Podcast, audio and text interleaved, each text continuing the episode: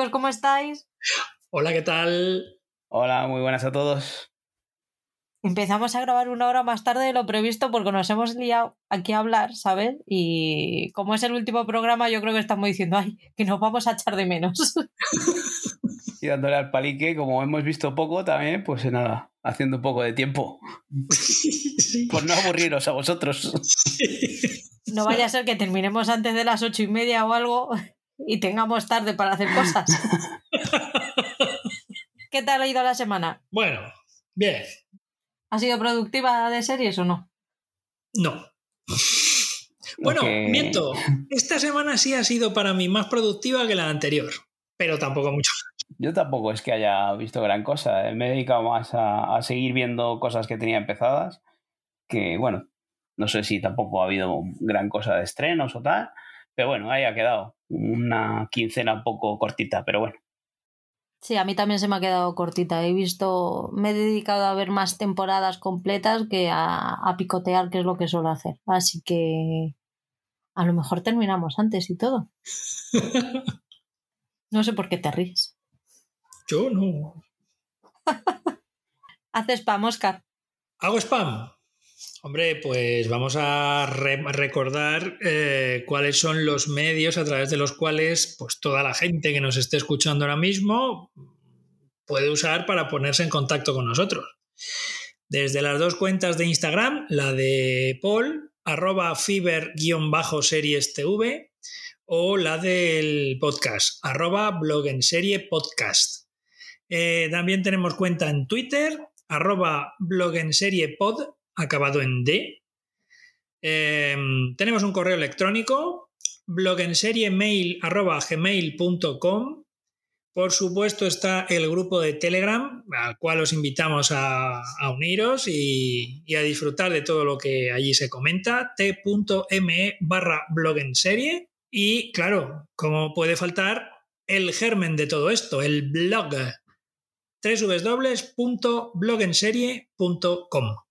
Muchas gracias por apoyarnos. La verdad es que se nota que habéis escuchado el, el pasado top de lo mejor del semestre, eh, que tuvimos aquí a Alberto Wikiseries. Eh, recordad que nos podéis dar al corazoncito de iVoox si os gusta y si nos escucháis en Spotify o en Apple, puntuarnos con cinco estrellas. No podéis dar al corazoncito, tenéis que dar al corazoncito. Así nos ayudáis a, a tener más visibilidad. Así me gusta, Patri. Ya vas aprendiendo que, que hay que mandar que den al corazoncito. No si quieren, no es una opción, es una obligación. Hay que imponer, hay que imponer. No, no, ya lo digo porque si no se enfada. Hombre, ya me estaba poniendo nervioso.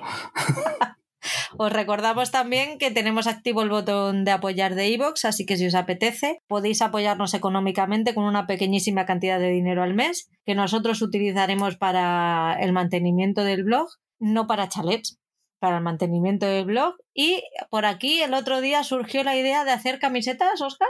Es que no da, es que no da ni para irnos de cañas. O sea, con, con que esto salga lo comido por lo servido está bien. No, estaría bien, ¿eh? Unas camisetillas y tal, ¿no? Sí, yo lo veo. Con que lo vea la jefa ya, Pero ¿verdad? vamos, es una idea, es un germen ahí, es un, hay una, una semillita que, que el otro día apareció por ahí. Vamos a ver qué surge de esa.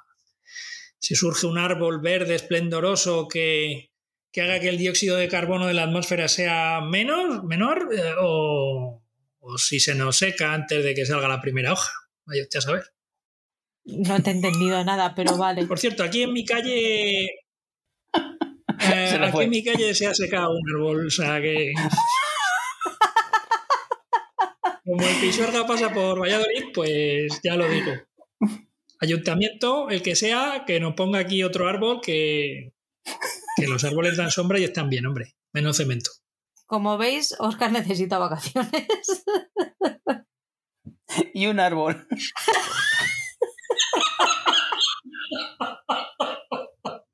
Pues está quedando un programa extraordinario, no es por nada, pero. Y solo llevamos cinco minutos.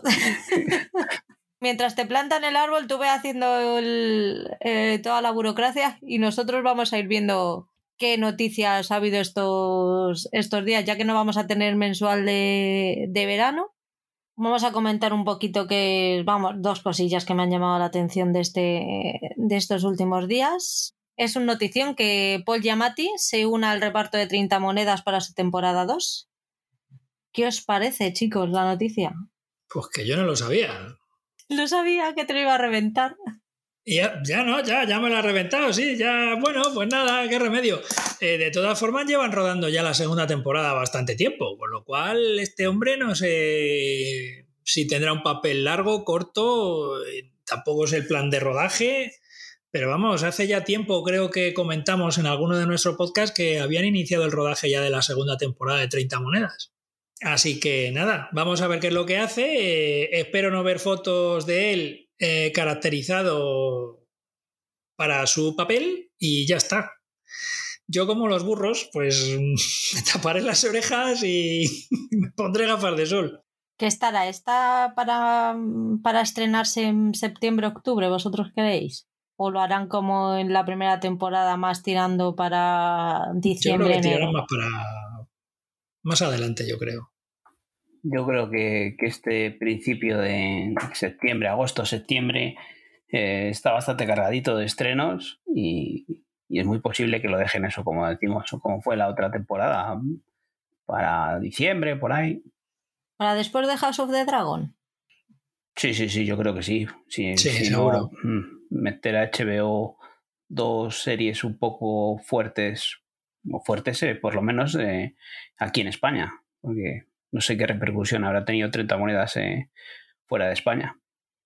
Hombre, mala, repercusión no creo que haya tenido en tanto le han concedido una segunda temporada.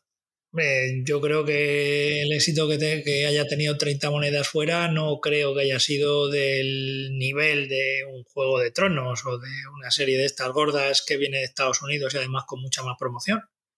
Pero, pero bueno, que el hecho de que hayan aceptado una segunda temporada implica que la serie no ha ido mal.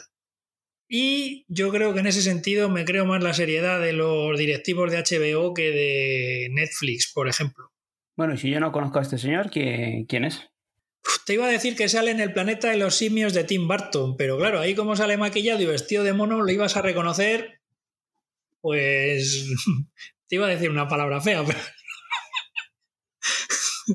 en fin, eh, Paul Giamatti eh, en series no sé si sale en alguna serie, yo te puedo decir pelis. Hay una peli que se llama El ilusionista con Edward Norton que sale normalmente suele haciendo papeles de secundario. Y en El ilusionista es eh, el policía, me parece que es, allí en la corte del país ese decimonónico. Es coprotagonista de Billions. Ah, también sí, con ¿Cómo se llama este? Con Damian Lewis, ¿no? Me parece que era. Bueno, pues así ya le vamos situando para saber quién es.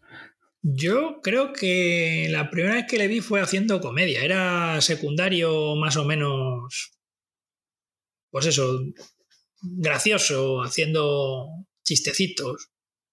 Pasa que luego se ha demostrado, como suele ser habitual en estas cosas, pues que te metes en papeles más dramáticos y es un gran actor. Ya veremos qué nos trae la segunda temporada de 30 monedas y qué papel hace Paul Giamatti. Ahora que estáis muy a tope con la serie de los Lakers de HBO Max y todo eso, que estáis muy flipados y que yo tengo que retomar, os informo, chicos, ya está disponible el tráiler del legado de los Lakers, la serie, creo que es documental, de, sobre los Lakers que estrenará próximamente Disney Plus. Como estáis ahí muy a tope, os lo comento por si no lo habíais visto. Yo sé, Oscar, que tú no lo vas a ver porque no ves trailers y no sé si te interesará el documental. No, puede ser interesante, ¿eh? Puede ser muy interesante porque, eh, bueno, eh, es un... Oye, yo esa, esa época sí que la viví y, y un poquito de nostalgia sí que me puede traer, ¿no? Sí, bueno, yo creo que también, sí, creo que es así en formato documental, ¿no? Eh, con entrevistas a, pues, a, los jugadores que ahora actualmente eh, por verles cómo están, ¿no? a ver cómo ha pasado el tiempo por ellos también. Paul quiere meter el, dedo en la llaga. Hombre, no solo vamos a envejecer nosotros, ¿no? Es el típico documental que dices, bueno, pues tampoco estoy tan mal. ya nos contarás tú de lo comía, ¿no? Dijo, ¿cómo qué el tiempo por estos, eh? Qué grande. ¿No hablé de él en el anterior? Sí, sí, sí, sí. Qué grande, lo tenéis que ver. Ese y el de los Borbones, pues es todo lo que necesitáis, todo lo que necesitáis este verano. Joder. Madre mía. Uy, uy, uy, uy. Vamos con el repasito, ¿no? Ya que hemos visto poco, a ver qué, me contáis. Oscar, ¿qué has visto en Prime Video? Pues hombre, te podría decir, Patri, compañera, amiga, que he visto cosas decentes. Bueno, pues a lo mejor sí, resulta que he visto una película y una serie. La película es una de Danny Kay que tiene como 70 años, que se llama Un hombre fenomenal. Y en cuanto a series, pues he visto el puteo de hace, ¿cuánto? ¿Un mes? Una cosa así, eh, aproximadamente. Eh, bueno, el puteo en cuestión se llama Ciega a citas, que es una serie que estaba inspirada o basada en una serie argentina del mismo nombre, que aquí produjo Mediaset, USEASET, Telecinco y 4, de hecho creo que la serie se emitió en 4. Eh, bueno, supuestamente iba a ser, o al menos a mí me lo pareció desde un primer momento, eh, una especie de Bea o Yo soy Bea segunda parte. Yo creo que nació un poco con ese espíritu, ¿eh? Claro, eh, si esto funciona, pues nos ponemos aquí a hacer capítulos como churros y demás. En cierto momento del primer capítulo me recordó aquella serie tan maravillosa que me pusiste de puteo en el primer programa fue la famosa doctora alemana esta, eh, ¿cómo se llamaba aquella serie? El diario, eh, diario de una doctora. Claro, porque aquí hay un momento pues que hay una mujer en una cornisa y aparece por ahí el otro hombre ahí, Hard Conner pero bueno, resulta que no estaban en la misma situación. En este caso, en la cornisa estaba nuestra protagonista porque se le había caído el teléfono móvil ahí. Entonces, pues era porque iba a recuperar el teléfono móvil, no porque quisiese tirarse. La serie, pues eso, la daban en cuatro, yo creo. Eh, protagonistas, pues mira, la protagonista que se llama Lucía estaba interpretada por Teresa Hurtado de Ori. Eh, sale Octavi Pujades, Alex Gadea, Elena Irureta, Joaquín Climent, Luis Fernando Alves, Jo, Belinda Washington también aparece por ahí. La serie, aun no teniendo tanto éxito, llegó hasta los 140 capítulos. Los tenéis todos, absolutamente todos, en Prime Video. Y es que no, es que no, no hay por dónde cogerla. O sea, mira, es una mujer con sus problemas sentimentales. Además, físicamente tampoco se gusta. Bueno, digamos, no es que no se guste, sino que todo el mundo que tiene alrededor la recuerda que tiene kilos de más. La madre, la madre es una cabrona con pinta porque, o sea, es que eso se lo está diciendo cada dos por tres. No, no, si, si yo me ha dicho que no la llame gorda, que no la, llame gorda, pero sí que estás diciendo que es que tal, que es cual y que no sé qué. Hay una situación familiar muy rara, ¿no? Porque la madre está divorciada de un señor casada con otro, pero viven los tres en la misma casa. O sea, es una cosa curiosa. Me resultó así como... Las nuevas familias, Oscar. Sí, eh, nuestra protagonista Lucía tiene una hermana que se va a casar o al menos anuncia su compromiso con un novio eh, en este primer capítulo. El señor al que he comentado antes que aparece en el tejado ahí eh, para evitar que ella, o porque él cree que, ella intenta tirarse y evitar el suicidio, pues resulta que es que es un compañero nuevo al cual le tiene que ceder deportes, juegos y espectáculos. Y es que es todo tan tópico, o sea, estaba viendo Yo soy Bea segunda parte. Es que está hasta el personaje gay, que es amigo de la protagonista. Y yo creo que aparte esta serie, aparte de adaptar esto y de intentar que fuese una segunda parte de Yo soy Bea, eh, en cuanto a repercusión y que durase mucho y que fuese rentable para la cadena, pues también era una especie de trampolín para vender la radio de Telecinco, que no me acuerdo cómo se llamaba en su momento. De hecho, el programa en el que se supone que esta chica, la protagonista, Lucía, eh, aparece, se llama Morning Glory, que es como se llamaba el programa matutino de la radio esta por internet de Telecinco, que duró dos telediarios.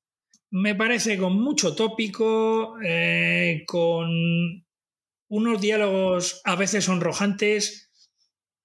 Y lo que pasa con este tipo de series es que al final, quien levanta todo esto, eh, o quienes levantan todo esto son los actores y actrices que, que intentan dar un poco de verosimilitud a, a los personajes, pero que, mm, que no, que yo en este tipo de series no entro. Y ahora sí que tengo que reconocer una cosa.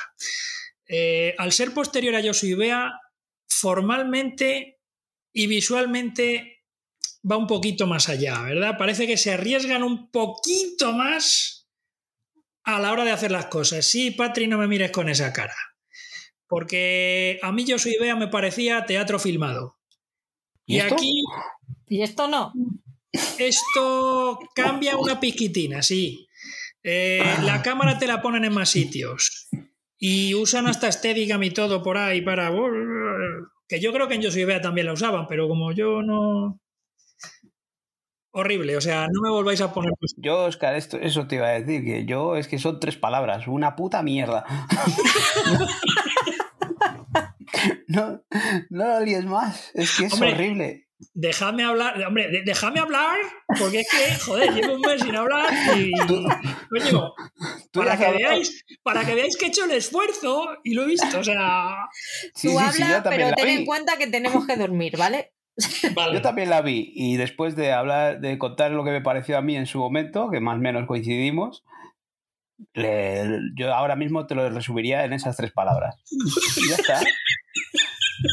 Yo lo Pues que me sorprendió es ver a Elena Irureta en esa que después de haberla visto en Patria, pues ahora volver atrás en el tiempo y verla haciendo sketch de vaya semanita y llamando gorda a su hija cada dos por tres, pues me rompía todo ese esquema. Hombre, ahí lo que demuestra también es que, joder, pues eso, que hay actores y actrices en este país muy buenos y que realmente son los que levantan muchas veces las series y las películas. Es que Paul ha tenido tiempo de reposarlo. Yo no, pero... Terrible, o sea, si quieren ustedes tragarse 140 capítulos de horror, pues en Prime Video, ahí lo tienen. Pero vamos, ¿qué podemos esperar de un producto Mediaset de la época? O sea, No, no pensé yo que habían sido tantos episodios, pero men- Pues sí, menos mal sí. que solo he visto uno y vale. sí, sí, Bien, entonces, eh, buen puteo os puse. sí, sí. Ah, por cierto, tú el mío, aquel que te dejaste sin ver, ¿lo viste? Pues no, Penny Pues ya Dreadful. sabes lo que hay que hacer.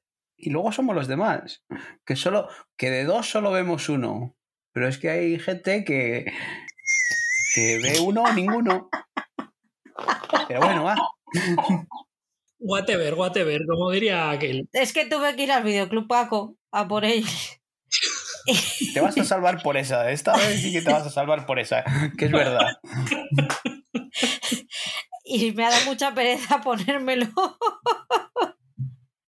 Te la dieron sin rebobinar la cinta y dijiste, pues ahora no voy a ser yo el que la rebobine. He tenido que sacar el VHS y todo, uh, un lío, vaya tela. Uh, uh, uh, uh. No me acordaba yo que los VHS daban tanto trabajo.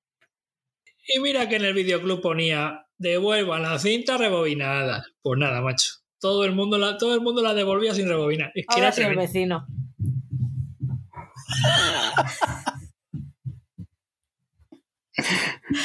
Este programa también lo patrocina el vecino, por cierto.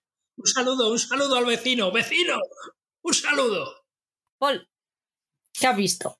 Bueno, pues he acabado ya la segunda temporada de Wilds. Eh, yo en principio pues la esperaba con expectación por ver cómo desarrollaban esa, ese cliffhanger que nos dejaron en la primera temporada de, esas eh, chicas que se habían, eh, habían tenido un accidente con un avión y habían caído en una isla y se tenían que buscar la vida. Eh, al final de la primera temporada pues nos dejaron ese cliffhanger con, con cositas que pasaban en esa isla que no podemos desvelar para si alguien se quiere acercar. Eh, luego, según fue avanzando la temporada, mm, me pareció un poco repetitiva, volviendo a contarnos lo mismo en, dos situaciones distintas. Y, y fue a- ha sido casi al final de la segunda temporada cuando, mm, bueno, pues nos han dejado otra vez un poco ahí la cosa abierta para una tercera temporada, eh, pero yo creo que con menos interés. Eh, me ha ido perdiendo el interés según ha ido avanzando la serie. Seguiré con ella porque, bueno, pues oye, eh, las cosas que plantean pues eh, están bien, pero no es una serie que, que si alguien ha visto la temporada, la primera temporada, yo ahora le diría ponte con ella después de dos temporadas, porque se hace un poco, aunque la primera temporada sí que me gustó, en líneas generales, con esta segunda se hace un poco espesa. Mm, así que el que, haya, el que haya visto la primera temporada, pues que siga adelante, porque bueno, pues sigue planteando cositas interesantes. Pero vamos, ha flojeado después de, de esta, viéndola completa esta segunda temporada. ¿No te ha dado bajón el último, eh, la última secuencia? El, el, el, momento final, yo cuando lo vi dije, no puede ser, no, no.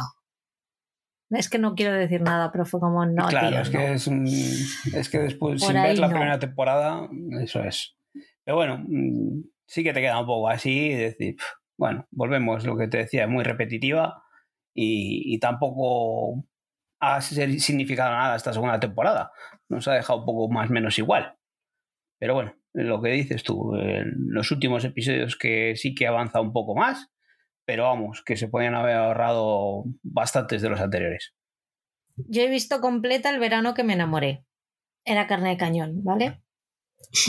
No descarto que a lo mejor vosotros lo tengáis que ver en algún momento de la tercera temporada. Pero como recomendación, ¿no? Por recomendación. Siempre, siempre, siempre.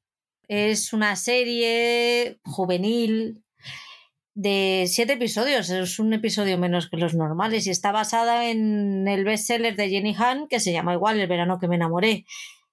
Eh, ojo, spoiler, hay tres libros, ¿vale? Se supone que esta primera temporada está basada en el primero de los libros. ¿Qué hice yo? Terminé de verlo y dije, uy, pues esta, esta trilogía no la conocía yo. Voy a ver qué tal es. Hostia, la serie mejora el libro, ¿eh? No, a ver, no me he leído el, el libro completo, pero mm, leí un capítulo y solamente de ver la escritura, eh, la manera, la narrativa y tal, dije, yo ya estoy mayor para esto. Es, es una, una, novela que es muy, muy juvenil, muy juvenil, mucho. A ver, la serie está protagonizada por Lola Tang, Jackie Chan, Raquel Blanchard, Christopher Brini, todo gente joven, guapísima. El, eh, uno de los protagonistas, bueno, los protagonistas chicos son guapísimos, o sea, no son actores, son modelos. Qué niños más guapos, por favor. O sea, son Ken de la vida. Y la serie es tóxica hasta decir basta. Vamos a dejar de idealizar los amores imposibles, por favor, os lo pido. Vamos a querer a quien nos quiera y nos vamos a enamorar de las personas que nos puedan aportar algo positivo en la vida. Vamos a dejar de fomentar que tengamos que salvar a, ni a chavales que están en horas bajas y que haya que sacarles del pozo. No, hay una figura, una, una profesión que se llama psicología.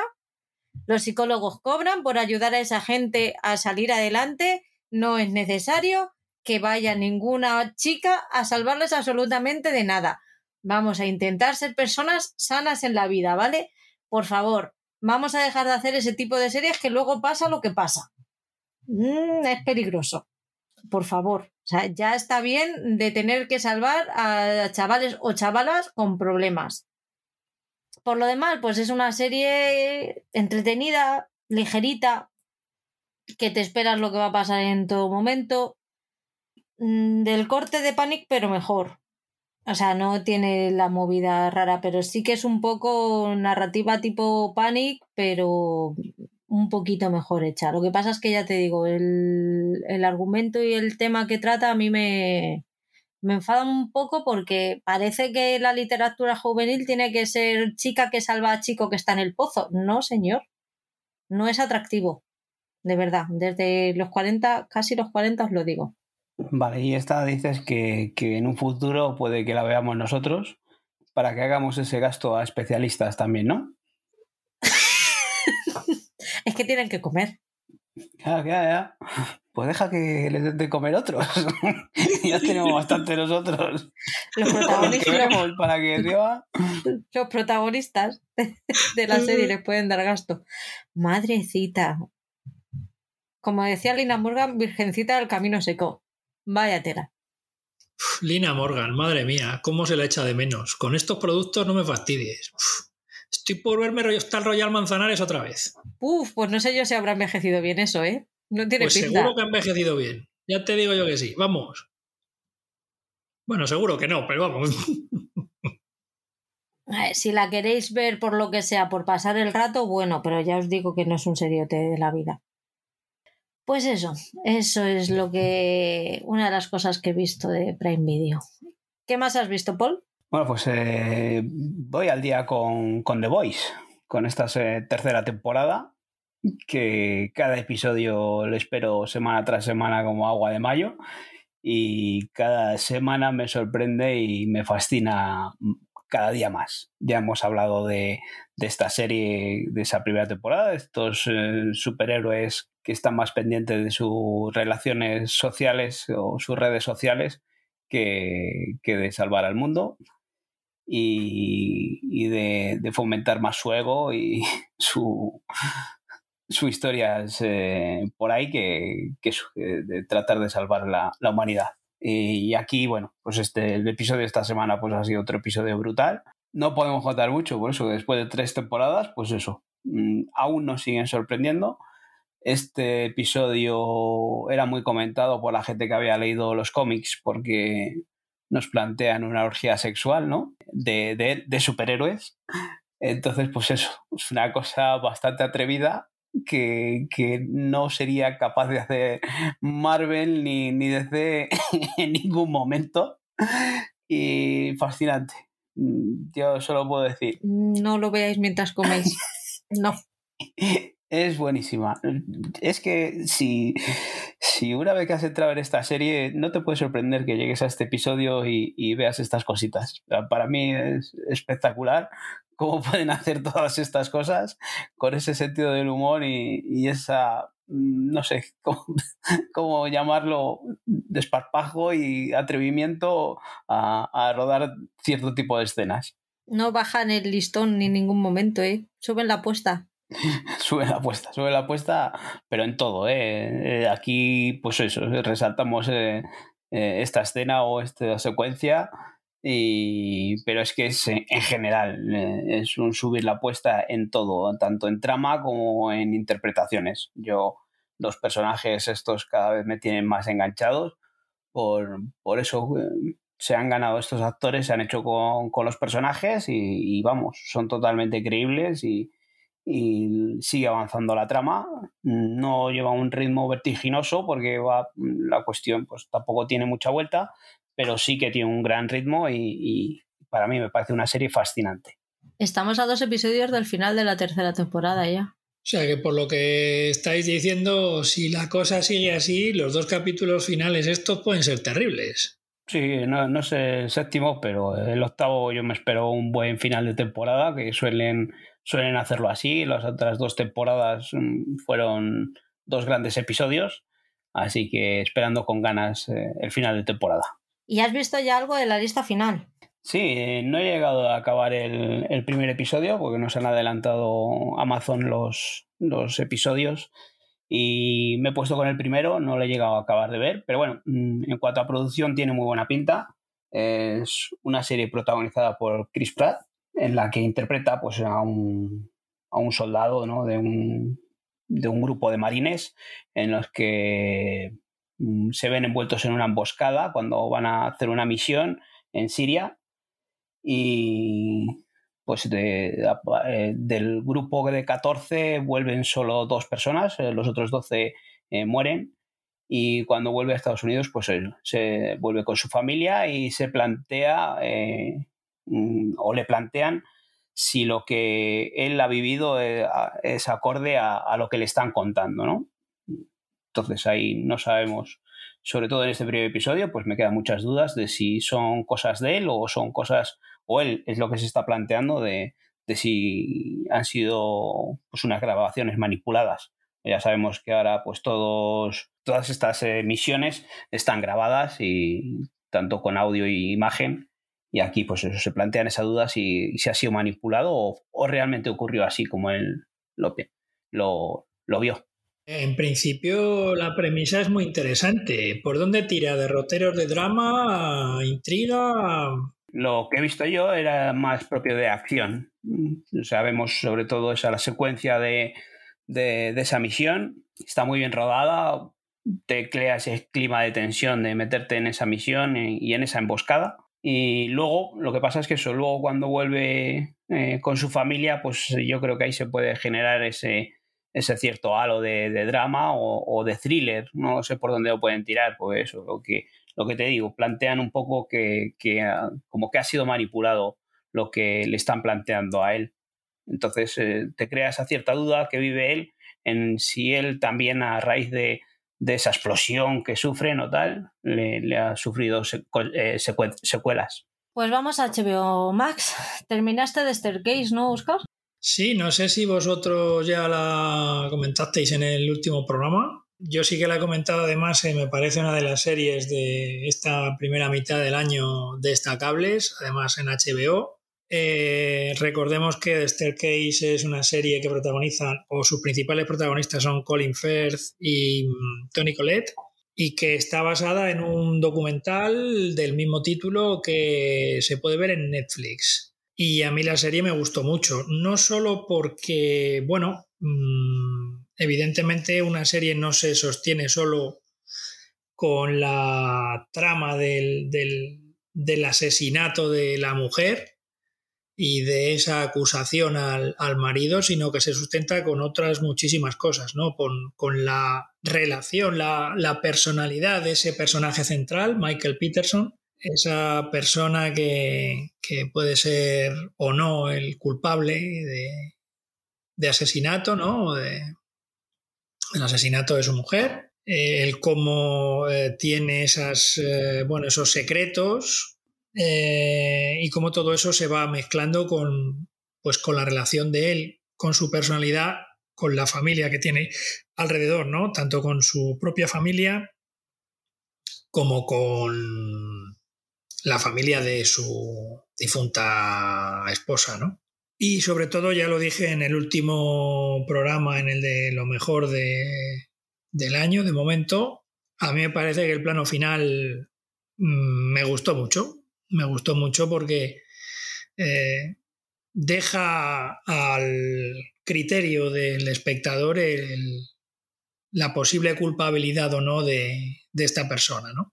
Es un plano no sorprendente, pero sí muy incisivo y, y, bueno, que te deja, te deja muchas dudas. ¿no? Alberto en nuestro último programa ya comentó que, que a él lo que menos le gustaba de la serie era que, no tomase partido. Yo creo que eso es, y ya se lo comenté en su momento, yo creo que es lo que, lo que los responsables de la serie mantienen, es decir, presentar una serie de hechos, presentar a un personaje y que sea el espectador y no los, los creadores y los hacedores de la serie los que juzguen al personaje, porque al fin y al cabo estamos jugando, juzgando a ese personaje y a lo que pudo o no pudo hacer. Me sorprendió muchísimo Colin Firth, ya digo, y no porque no fuese, no porque no sea buen actor, sino porque es un papel diferente a los que él he estado viendo habitualmente, ¿no? Y a Tony Collette, pues ya dije que que es una actriz estupenda y que normalmente casi todo lo que hace intento verlo. Así que nada, punto positivo para The Staircase, muy recomendable y, y, nada, que la gente se acerque a ella porque es una serie que se va tomando su tiempo, no es una serie de ritmo rapidísimo, ni mucho menos, pero que si logras entrar desde el primer capítulo, yo creo que te va a gustar y vas a disfrutar de ella. A ver si me pongo con ella, que solo vi el primer episodio y, tengo ganas, pero joder, lo que hemos hablado antes, me estoy poniendo a, acabar cosas que tengo empezadas y, o avanzar cosas que tengo empezadas y, hay cosas que se quedan ahí paradas, pero bueno, es, una serie con la que me tengo que poner. ¿Terminaste Bunker? Sí, se me cruzan cosas como Bunker, que me empeño en acabarlas, son chorradas de media hora que una vez que pues me veis uno o dos, pues ya tiré hasta el final y es eso, pues una chorrada una comedia pues, eh, chorra mexicana, una producción mexicana en la que el hombre este está metido en un búnker, su padre fabricó un búnker por si acaso habría un ataque nuclear Y este hombre pues se dedicaba allí a meterse en el búnker y pasar sus ratos libres y, se encuentra eh, en una situación de enredo en la que los hijos y, eh, secuestran a otra persona, la tratan de meter en ese búnker, eh, allí está el otro, pues se forma ahí un pifosti de la hostia y, y, es eso, pues la típica comedia de enredo que hemos vivido, hemos visto muchas veces en producciones españolas, españolas, pues en este caso una producción mexicana que, es muy simpática, eh, si la queréis ver para pasar el rato, pero vamos, mm, es totalmente prescindible. Pero eso, si os ponéis con ella, pues os vais a echar unas risas porque tiene puntillos en los que te, te ríes, porque tiene situaciones eso, surrealistas en las que te puede hacer gracia, pero vamos, que no es nada especial, no es nada del otro mundo, pero si tienes algún rato para ver, son ocho episodios de media hora, 20 minutos, pues es algo que puedes ver sin, que te haga sacarte los ojos. Me ha gustado mucho eso de sacarte los ojos, está muy bien, sí. Hombre, después de ver la de Ciegacitas, bien te podía. Antes de acabar el episodio, por favor, sacadme los ojos y así por lo menos. Pues hubo suerte porque ese primer capítulo creo que duraba 45 minutos, o sea que... No, no, no, dura hora y pico. Que no, que no, que pues dura 45 minutos. Pues se me hizo como hora y pico. es una serie de la tarde, como va a durar hora y pico? Se me hizo eterna. Yo he terminado Julia. Julia es la serie que está basada en la vida de Julia Child, la presentadora del primer programa de televisión dedicado a la cocina, en el que por primera vez una cocinera, un chef, eh, cocina para que el, espectador aprenda. El programa se llamaba The French Chef. Esta la vi por recomendación de Sonia y de PJ Cleaner en el grupo de Telegram.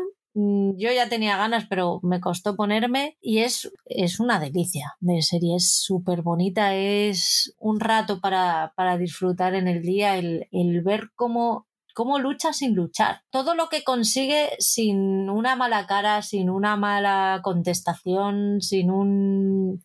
Es la típica persona esta que parece que no se entera de nada, pero que poco a poco va, consiguiendo cosas de, ay, ay, sí, tal, pues venga, ah, que no quieres, bueno, no te preocupes, yo te doy la solución y poquito a poco se va, va consiguiendo las cosas, incluso se va ganando a la, a la gente que en un principio, con la que un principio no tenía feeling, se los va ganando. Tiene un giro en el penúltimo episodio muy chulo que desemboca en el último y que crea un, pequeño conflicto y el cómo se resuelve, el cómo lo vive ella es, eh, es genial, es, es que estoy buscando la palabra, estoy pensando en la palabra mientras hablo y no la encuentro, pero es que es, es un lugar feliz, es, es una historia de superación pura y dura y muy bien, muy bien contada y, y con mucho gusto, con muchísima elegancia.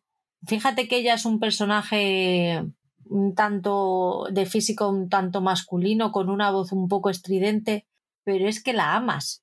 Es que la amas, no te queda más remedio. Ese marido que la apoya por sobre todas las cosas, que está con ella a las duras y a las maduras, incluso cuando él ve que va perdiendo un poquito esa parcela que tenía antes de, de trabajo y de, de igualdad con ella, es, una delicia.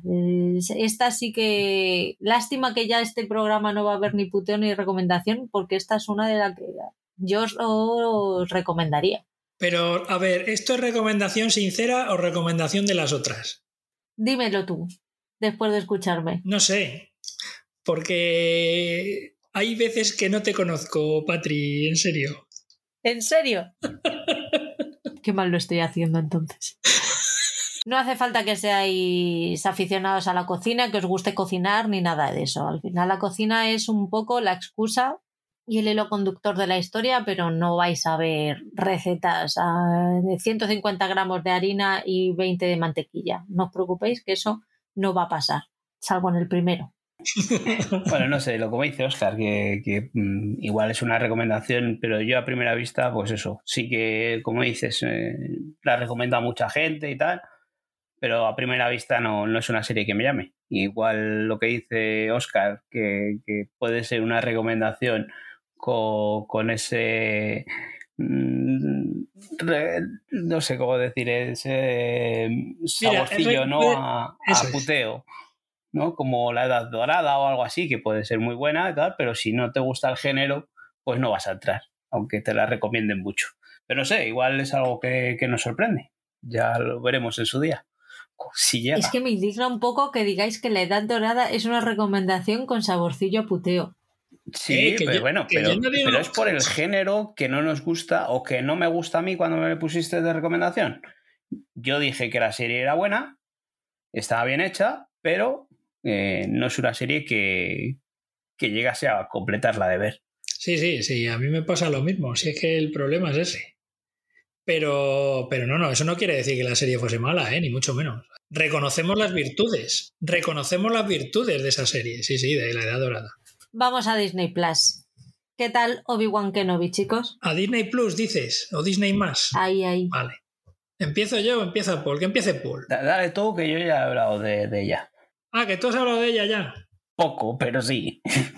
Pues a mí me ha parecido una decepción, ¿eh? Vamos a dejarlo en decepción. Nada nuevo bajo el sol. dale, dale. vamos a dejarlo en decepción, ¿no? Sí, sí, dale todo lo que eh, quieras. Es la. Es la. Joder, es que me da muchísima rabia. O sea, es que no quiero. No quiero hacer sangre, ¿sabes? No quiero hacer sangre. Estoy teniendo un déjà vu ahora mismo. Porque es que no quiero hacer sangre. Porque verás, joder, probablemente Obi-Wan Kenobi sea uno de los personajes más queridos de todo el universo Star Wars. Eh, sin lugar a dudas. Y además, joder, eh, interpretado por, en su momento por Ale Guinness, uno de los actores británicos por excelencia, y, ahora por Iwan McGregor, ¿no? Y, en las precuelas. Tiene además personajes muy destacables. Porque, por ejemplo, el personaje de la chiquita negra, que no me acuerdo cómo se llama ahora mismo, joder, pues tiene cosas y, y tienen trasfondo y...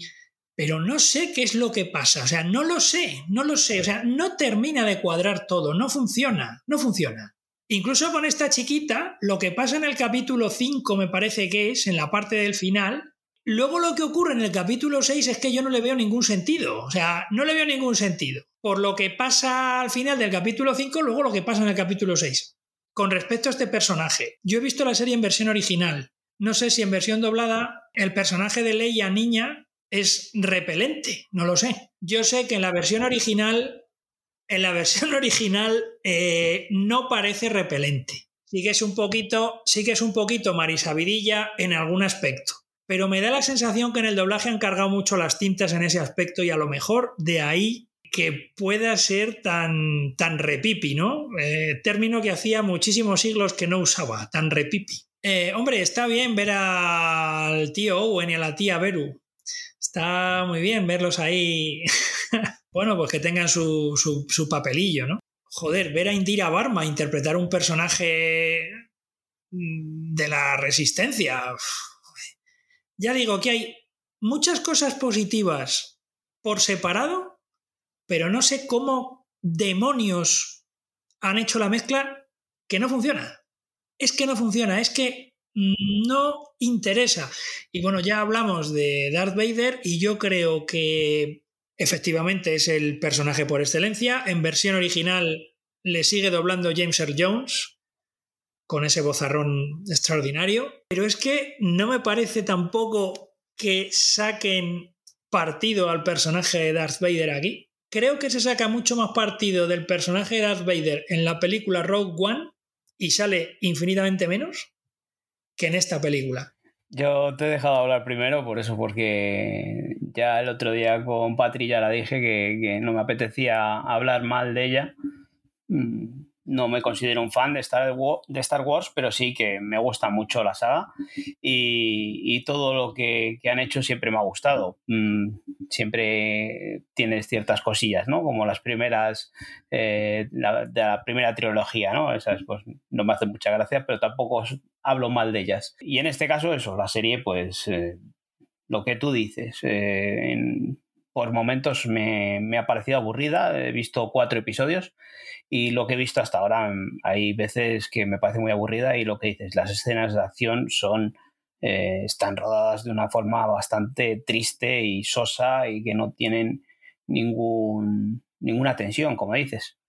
Pero bueno, te he dejado a ti hablar primero para que a ver si le dabas un poco de caña, pero veo que también te cuesta hablar mal de ella. Sí, sí, sí me cuesta, sí. Yo creo que lo que lo que la salva es la nostalgia que tenemos de ver a esos personajes o cómo esos personajes que luego hemos conocido e, en las películas, como eh, han sido anteriormente y, nada más. Yo creo que es que es lo poco que podemos salvar. Os ha gustado mucho, por lo visto. A Patri, no sé, ¿eh? Patri veo que no la ha visto, ¿no? ¿O sí? Vi el primero y el Grinch no ha dicho de ver ninguno más, así que yo me he hecho la longis, pero que vamos. Se ha cruzado Umbrella Academy y eso sí, Umbrella nos la, nos la bebimos. Yo cada cuando vi que Umbrella la, se, la, se la bebía y que de Obi-Wan no decía nada, yo diciendo, bueno, pues vemos el próximo. Se terminaba, le miraba, digo, next. Así que todo bien por aquí. ¿Qué más has visto, Oscar? De verdad, solamente una frase. Es que me da mucha rabia, joder. Me da muchísima, muchísima, muchísima rabia. Coño. Eh, bueno, pues también he visto una especie de. A ver, no termina de ser un documental o una docuserie true crime como pueda ser, por ejemplo, The Staircase, eh, a la cual hemos referido antes, o, o The Jinx. Eh, es una serie de... ¿Ha visto a este hombre, el misterio John Rufo? Es una miniserie de tres capítulos eh, que está realizada por la sección de noticias de la ABC, que como todo el mundo o gran parte de, de todos los que nos están escuchando saben, la ABC, la ABC, la televisión en abierto americana, forma parte del conglomerado de Disney. Bueno, pues la sección de noticias, ABC News, ha realizado esta, esta miniserie. Son tres capítulos de 40, 40 y poquito minutos cada, cada uno solamente disponible en inglés con subtítulos, además, sobre un señor llamado John Rufo, eh, al cual nos presentan en el primer capítulo, tal, tal, eh, pues un señor que se fuga de la justicia. y se fuga de la justicia y llevamos ya casi 30 años y, y está todavía el hombre por ahí danzando y libre. No, 30 no menos, veintitantos años. Lleva fugado de la justicia. Bueno, este hombre era un, un señor encantador, eh, no era muy agraciado, físicamente, todo hay que decirlo, eh, pero bueno, estaba casado, monta una empresa de informática en aquellos primeros, eh, ¿qué es? Finales de los 80, principios de los 90, cuando, cuando la informática pues todavía sigue siendo una materia que pocos conocen. Y entonces es que eh, empiezan a entrevistar también, aparte de, presentarnos al personaje, a su, a su esposa, a gente que trabaja con él y demás, pues de repente aparece ahí un señor del FBI, el cual tiene que resolver un caso de estafa.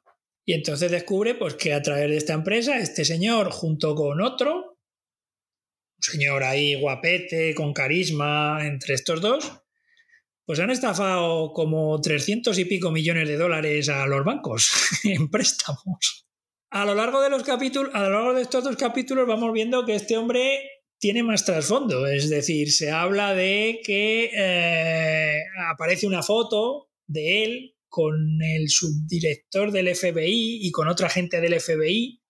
Eh, una foto, bueno, pues eh, no comprometedora, pero sí epatante en tanto en cuanto el FBI es el que le está investigando y el que, y el que va por él, ¿no? Se supone que era un hombre que trabajaba de incógnito también para el FBI.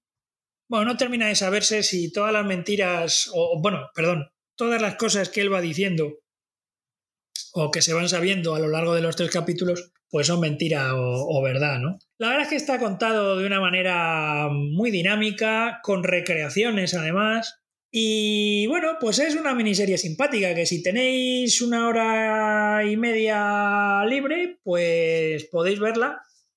No os va a hacer daño, tampoco os va a dejar excesivo pozo, como algunas otras docuseries. Pero bueno, son tres capítulos muy entretenidos sobre este personaje que además no es siniestro, ¿no? Porque podríamos decir es un personaje siniestro y tal. Pues no, es un personaje bajito, calvo, con bigote, con gafas, que es que resulta que en algunas fotos parece, mm, yo qué sé, que, no sé, como un osito que le vas a coger y abrazar, ¿sabes? Yo he empezado a ver la tercera temporada de Con Amor Víctor. He visto dos episodios y es ya es repetitiva. Es una serie que si hubiera terminado la segunda temporada no hubiera, no hubiera pasado nada en absoluto. Funcionó bien, quisieron darle un poquito más, eh, renovaron por una tercera, pero al final es que son problemas eh, adolescentes. Es, creo que ya lo he dicho más veces cuando he hablado de esta serie, que es la típica serie de adolescentes, como las series estas de principios de los 2000, de alguien como tú y todas esas, pues es ese tipo, que para película está bien, para una temporada de ocho episodios está bien porque te puede, tienes tiempo para, mm, para hablar de los temas con tranquilidad y explicarlos bien, pero ya en una tercera temporada empiezas a repetirte porque mm, no dejan de ser los mismos problemas una y otra vez, que te cambian los personajes, pero las tramas siguen siendo las mismas. Entonces, si no la habéis visto, ver la primera temporada es súper recomendable. Pero si ya la habéis visto, la segunda temporada no os dejo con ganas de más, no os forcéis. No es necesario. No, no os vais a perder nada que no hayáis visto ya. Sí que es verdad, Patrick, que, al menos en cuanto a la primera temporada sí que hablaste de, de, que fue una serie que te gustó mucho y que y sí que la recomendaste en su momento. Pero bueno, si ya las tramas no dan para más, pues mi pregunta es ¿por qué se renovó por una tercera? Porque funcionó, la subieron a Disney Plus, funcionó bien y cuando algo funciona. De todas formas, es que han pasado tres años desde la primera temporada, entonces ha habido nuevas producciones, nuevas producciones de esta temática y nuevas producciones muy buenas de esta temática, entonces se ha quedado un poquitín estancado. Y si ya pues las típicas comedias heterosexuales de toda la vida ya cansan, pues, pues, ver lo mismo, pero en vez de con una pareja heterosexual, un homosexual, pues al final dices, pues es que es, la misma historia, pero más cambiado los, los protagonistas. Bueno, pues eh, Miss Marvel, ¿no? Yo creo que es una de las series de, del momento, mm, sobre todo a gente que, que la guste el género así de superhéroes. Mm, nos planteaba muchas dudas en cuanto llegó mm, el tráiler ese que podía ser una serie eh, muy infantil o adolescente o preadolescente. El primer episodio mm, parecía que iba por ese camino, pero yo creo que después de esos tres episodios estamos viendo una serie bastante interesante. Si es una serie adolescente, pero creo que tiene sus detallitos que, me están gustando. Y es una serie que, me está pareciendo muy entretenida eh, y que encima será uno de los personajes que tengan recorrido en, el universo cinematográfico de Marvel. Yo tenía mis dudas al respecto de si ir a ella o no. Eh, porque, claro, eh, siendo una serie para adolescentes, yo ya mi adolescencia quedó bastante lejos hace ya tiempo. Pero yo creo que es una serie que está bien llevada, aunque sea eh, esté enfocada a ese público adolescente, está muy bien hecha, ¿eh? Y tiene esos toquecitos, esas, esos easter eggs, esos, mm, no sé, esa forma de estar rodada, mm, incluso afrontando esas cosas que decíamos el otro día de esa ese déficit de atención o esa hiperactividad que pueden tener los niños, los adolescentes.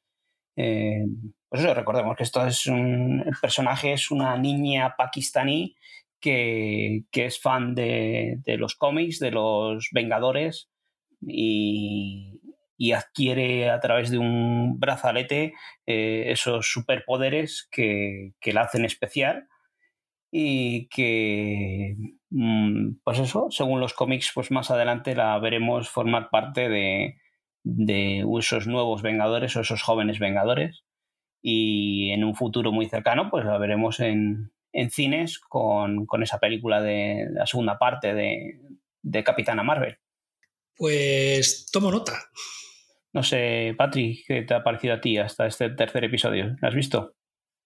Sí, tiene tramas con adultos, los que te hace también que entiendas un poquito más y no te, al adulto no se le haga tan pesado el, la trama. A mí sí, a mí sí me ha gustado. por norma general, a mí es que no me molesta que una serie sea adolescente, a no ser que sea adolescente pedante de esta de, de, nicho de hecha para ellos y por ellos y tal a mí no, no me molesta ver una serie de adolescentes si está bien si está bien hecha y me parece que esta está bien hecha. Sí encima nos toca toca este tema pues eso de eh, ambientada en esta familia musulmán, ¿no? que nos abre otros frentes y, algo distinto, muy colorida por, ese toque, incluso ese vemos reflejado ese Bollywood, ¿no? esos bailes. Me encantó ese momento. pues eso, son escenas que están muy bien rodadas y las escenas de acción están muy bien llevadas, a pesar de ser... La villana es interesante, la trama de la villana es interesante. Eso que a pesar de ser una niña, pues tiene esas dosis de acción. No, no es la misma acción de, la niña de Obi-Wan Kenobi, por ejemplo. O sea, están bien hechas esas, escenas de acción. Eh, para, mí, para mí, eso que nos planteaba al principio de ciertas dudas de que podía ser un producto infantil, eh, creo que puede ser, eh, está siendo un producto adolescente, pero bien hecho. Sí, que trata, trata al espectador, sea el que sea, de una manera con respeto, para decirlo, ¿no? no sí. No te trata como si fueses tonto. No, no, no, no. Está muy bien, está muy bien. Oscar, ¿has empezado Colgados en Filadelfia? Sí, sí, sí. Es una serie que cuando vi que, que Disney más la iba a subir, eh, pues dije, caramba, pues vamos a ir a por ella porque es una serie mm, de la cual había oído yo cositas. Colgados en Filadelfia, It's Always Sunny in Philadelphia, el título original, es una serie que ya creo que dio algún canal de estos, no sé si de Mediaset o de A3 Media, hace ya unos años. Creo que dio alguna temporada de, de esta serie. ¿No fue la 2? No, no, no, esta en la 2 no la, no la pusieron. Yo creo que fue en algún canal de Mediaset. No sé si en Factoría o, en alguno de esos. Eh, bueno, pues narra la historia de un grupo de personas humanas eh, que regentan un bar, ¿no? Un bar irlandés en Filadelfia. La gracia es que estos personajes pueden ser y pueden dar muchos quebraderos de, cabeza. Pueden ser arrogantes, racistas, misóginos, groseros. O sea, es una serie que lo tiene todo para molestar a un montón de colectivos. Eh, y de hecho, bueno, es una serie que empezó a emitirse en el canal FX. Por eso ya lo, lo han subido a Disney, ¿no? Es una de esas series recuperadas o de las cuales Disney recupera derechos eh, y así las pueden ir subiendo poquito a poco a, la plataforma. ¿no? Esta serie se empezó a emitir en el 2005, todavía se supone que sigue en emisión. Eh, ahora mismo lo que hay subidas son las 11 primeras temporadas, 11, eh, pero, claro, luego me he puesto a mirar información y digo, anda, porras, si es que tienen hasta 18 temporadas. Eh, la última, la temporada 18, se emitió. Eh, no, perdón, 18 no, 15 temporadas. La última la emitieron en Estados Unidos a finales del año pasado, a finales de 2021. y resulta que han subido solo hasta la 11. Bueno, pues este, durante este verano Disney más va a subir ya las temporadas que restan. El mes que viene. 12, 13, 14 y 15. Parece que está rodada con el vídeo de casa, o sea, por la textura de, la imagen, ¿no? además está rodada en cuatro tercios y, y es que me parece una cosa que no es un humor para todos los públicos, sin lugar a dudas. el que se acerque aquí no va a encontrar una telecomedia con risas, con gags cada 30 segundos. ¿eh? No se va a encontrar una telecomedia eh, de ese estilo. Son situaciones, en algún caso, absurdas. Eh, hiriente para algunos colectivos. O sea, mm, no es un humor eh, que todo el mundo va a entender, para decirlo de alguna forma. Ni a todo el mundo le gusta este tipo de humor. Los responsables, entre otros, son Charlie Day, eh, el cual es un actor que yo creo que he visto en aquellas dos películas que se llamaban Cómo asesinar a tu jefe, me parece, que salía con Jason Bateman y Jason Sudeikis. Eh, y también Rob McElney, que yo no sé si habré pronunciado bien su apellido, pero este señor es el responsable de uno de los grandes éxitos de Apple TV, que se llama Mythic Quest. Es el, además el creador de Mythic Quest, el actor que interpreta al gran Pope de la empresa esta de videojuegos, ¿no? Este señor que tiene las ideas y que es capaz de destrozar los nervios de sus empleados. Bueno, pues aquí es uno de los integrantes de este, de este grupo. También aparece Danny DeVito. Lo que ocurre es que Danny DeVito creo que aparece a partir de la segunda temporada. Y después de ver el primer capítulo, yo creo que es una serie que voy a ver con cuenta gota. Me gusta mucho ese tipo de humor, pero hay que verlo con cuenta gota para disfrutarlo. Y son 11 temporadas más las que van a subir el resto durante este, durante este verano. Hay que decir que no todos los capítulos están subidos. Es decir, que la propia Disney más ha hecho censura con algunos capítulos que directamente no los ha subido. Algunos de ellos, mm, pues por no eh, tener encontronazos con la comunidad afroamericana de Estados Unidos, puesto que alguno de los personajes interpreta a algún personaje negro y se pinta la cara de negro, ¿vale? al estilo de Al Johnson en, El cantor de jazz hace un siglo. Como los Reyes Magos en España. Efectivamente, bueno, como los Reyes Magos de antes. Que ahora sí que es verdad que en las cabalgatas, oye, los Reyes Magos se ve que Baltasar, oye, o Baltasar ahí le ve que es Baltasar. Como, como debería haber sido toda la vida.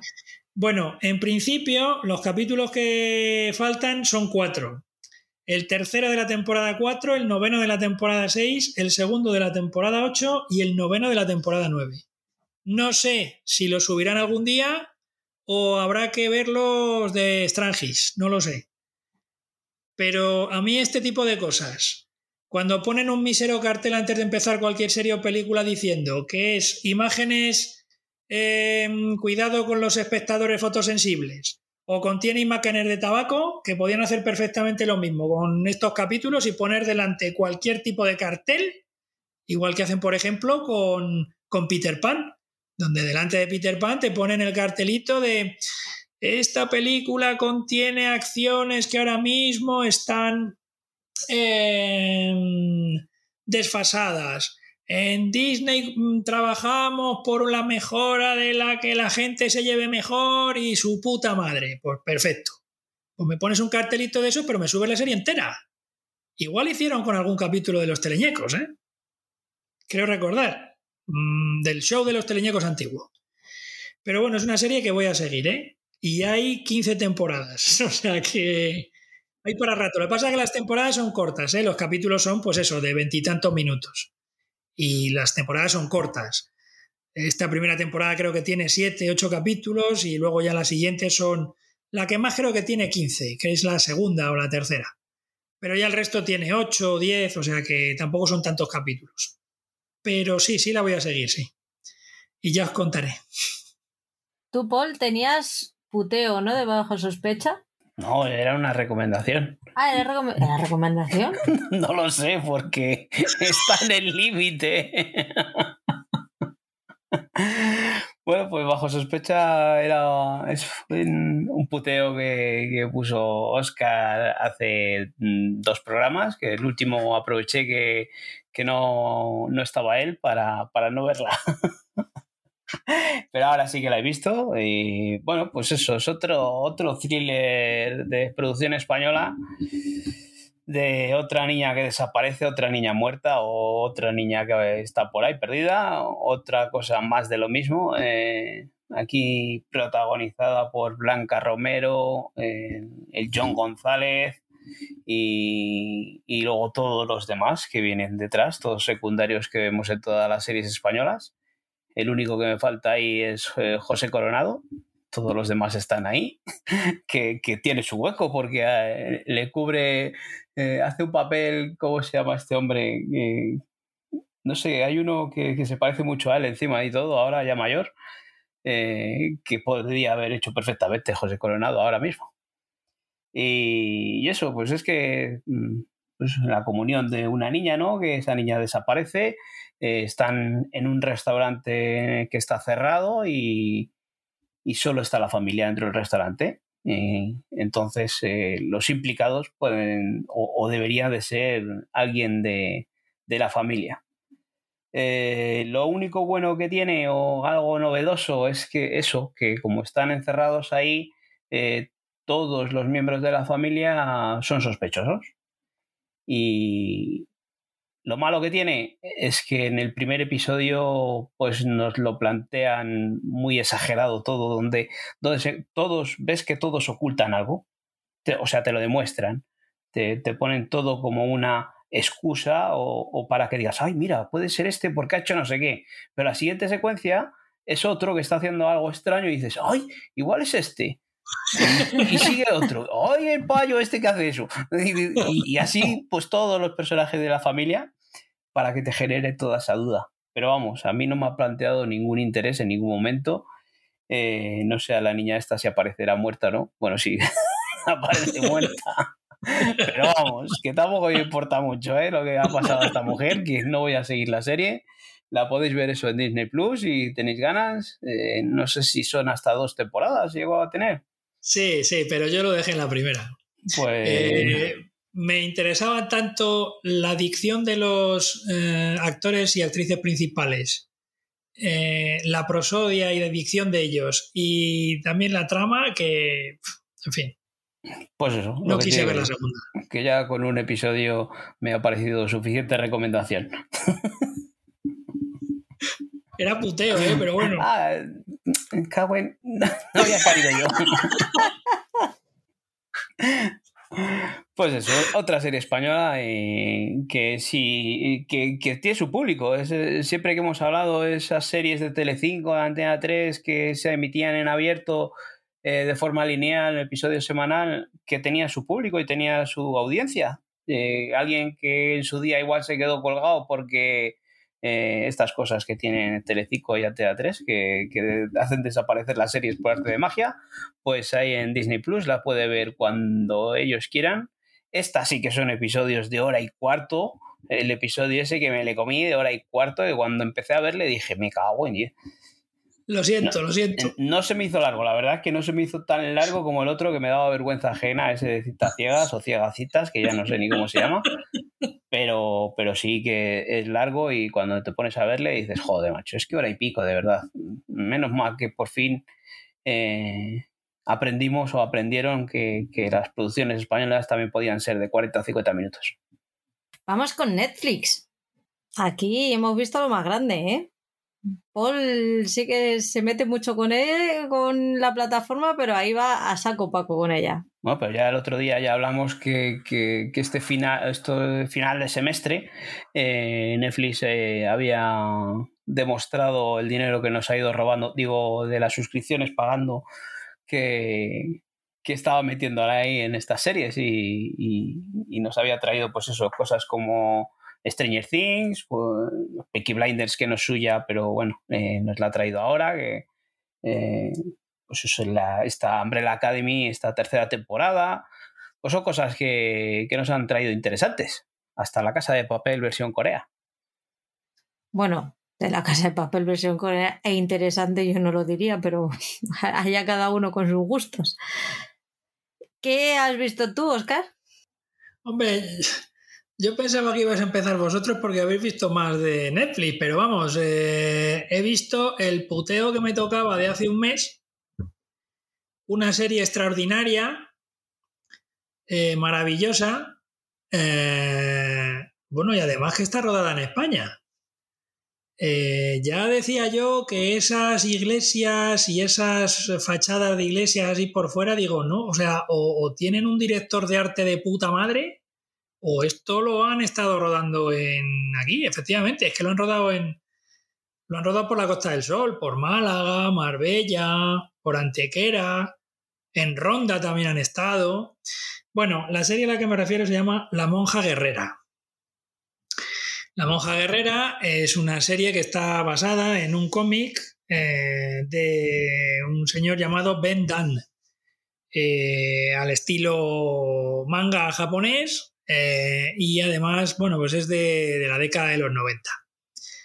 Al parecer la serie se ha tomado más de una y más de dos licencias a la hora de adaptarla eh, ahí a la pequeña pantalla. Y bueno, pues es que hay, yo empiezo el capítulo y veo que hay, o sea, o sea, lo voy a contar, veo que hay una iglesia, ¿no? Y resulta que en la iglesia entra una monja con una cara de mala hostia que no se tiene, porque es también una señora que, no sé, debe tener el humor en el orto.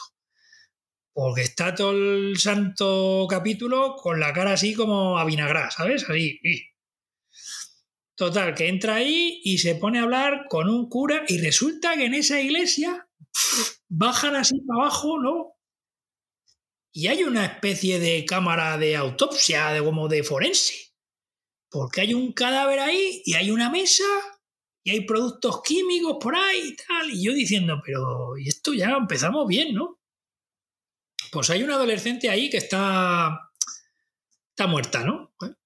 Y empiezan a hablar que si tal, que si Pascual, sí, sí, otra niña muerta. Eh, espera, espera, que no ha llegado todo.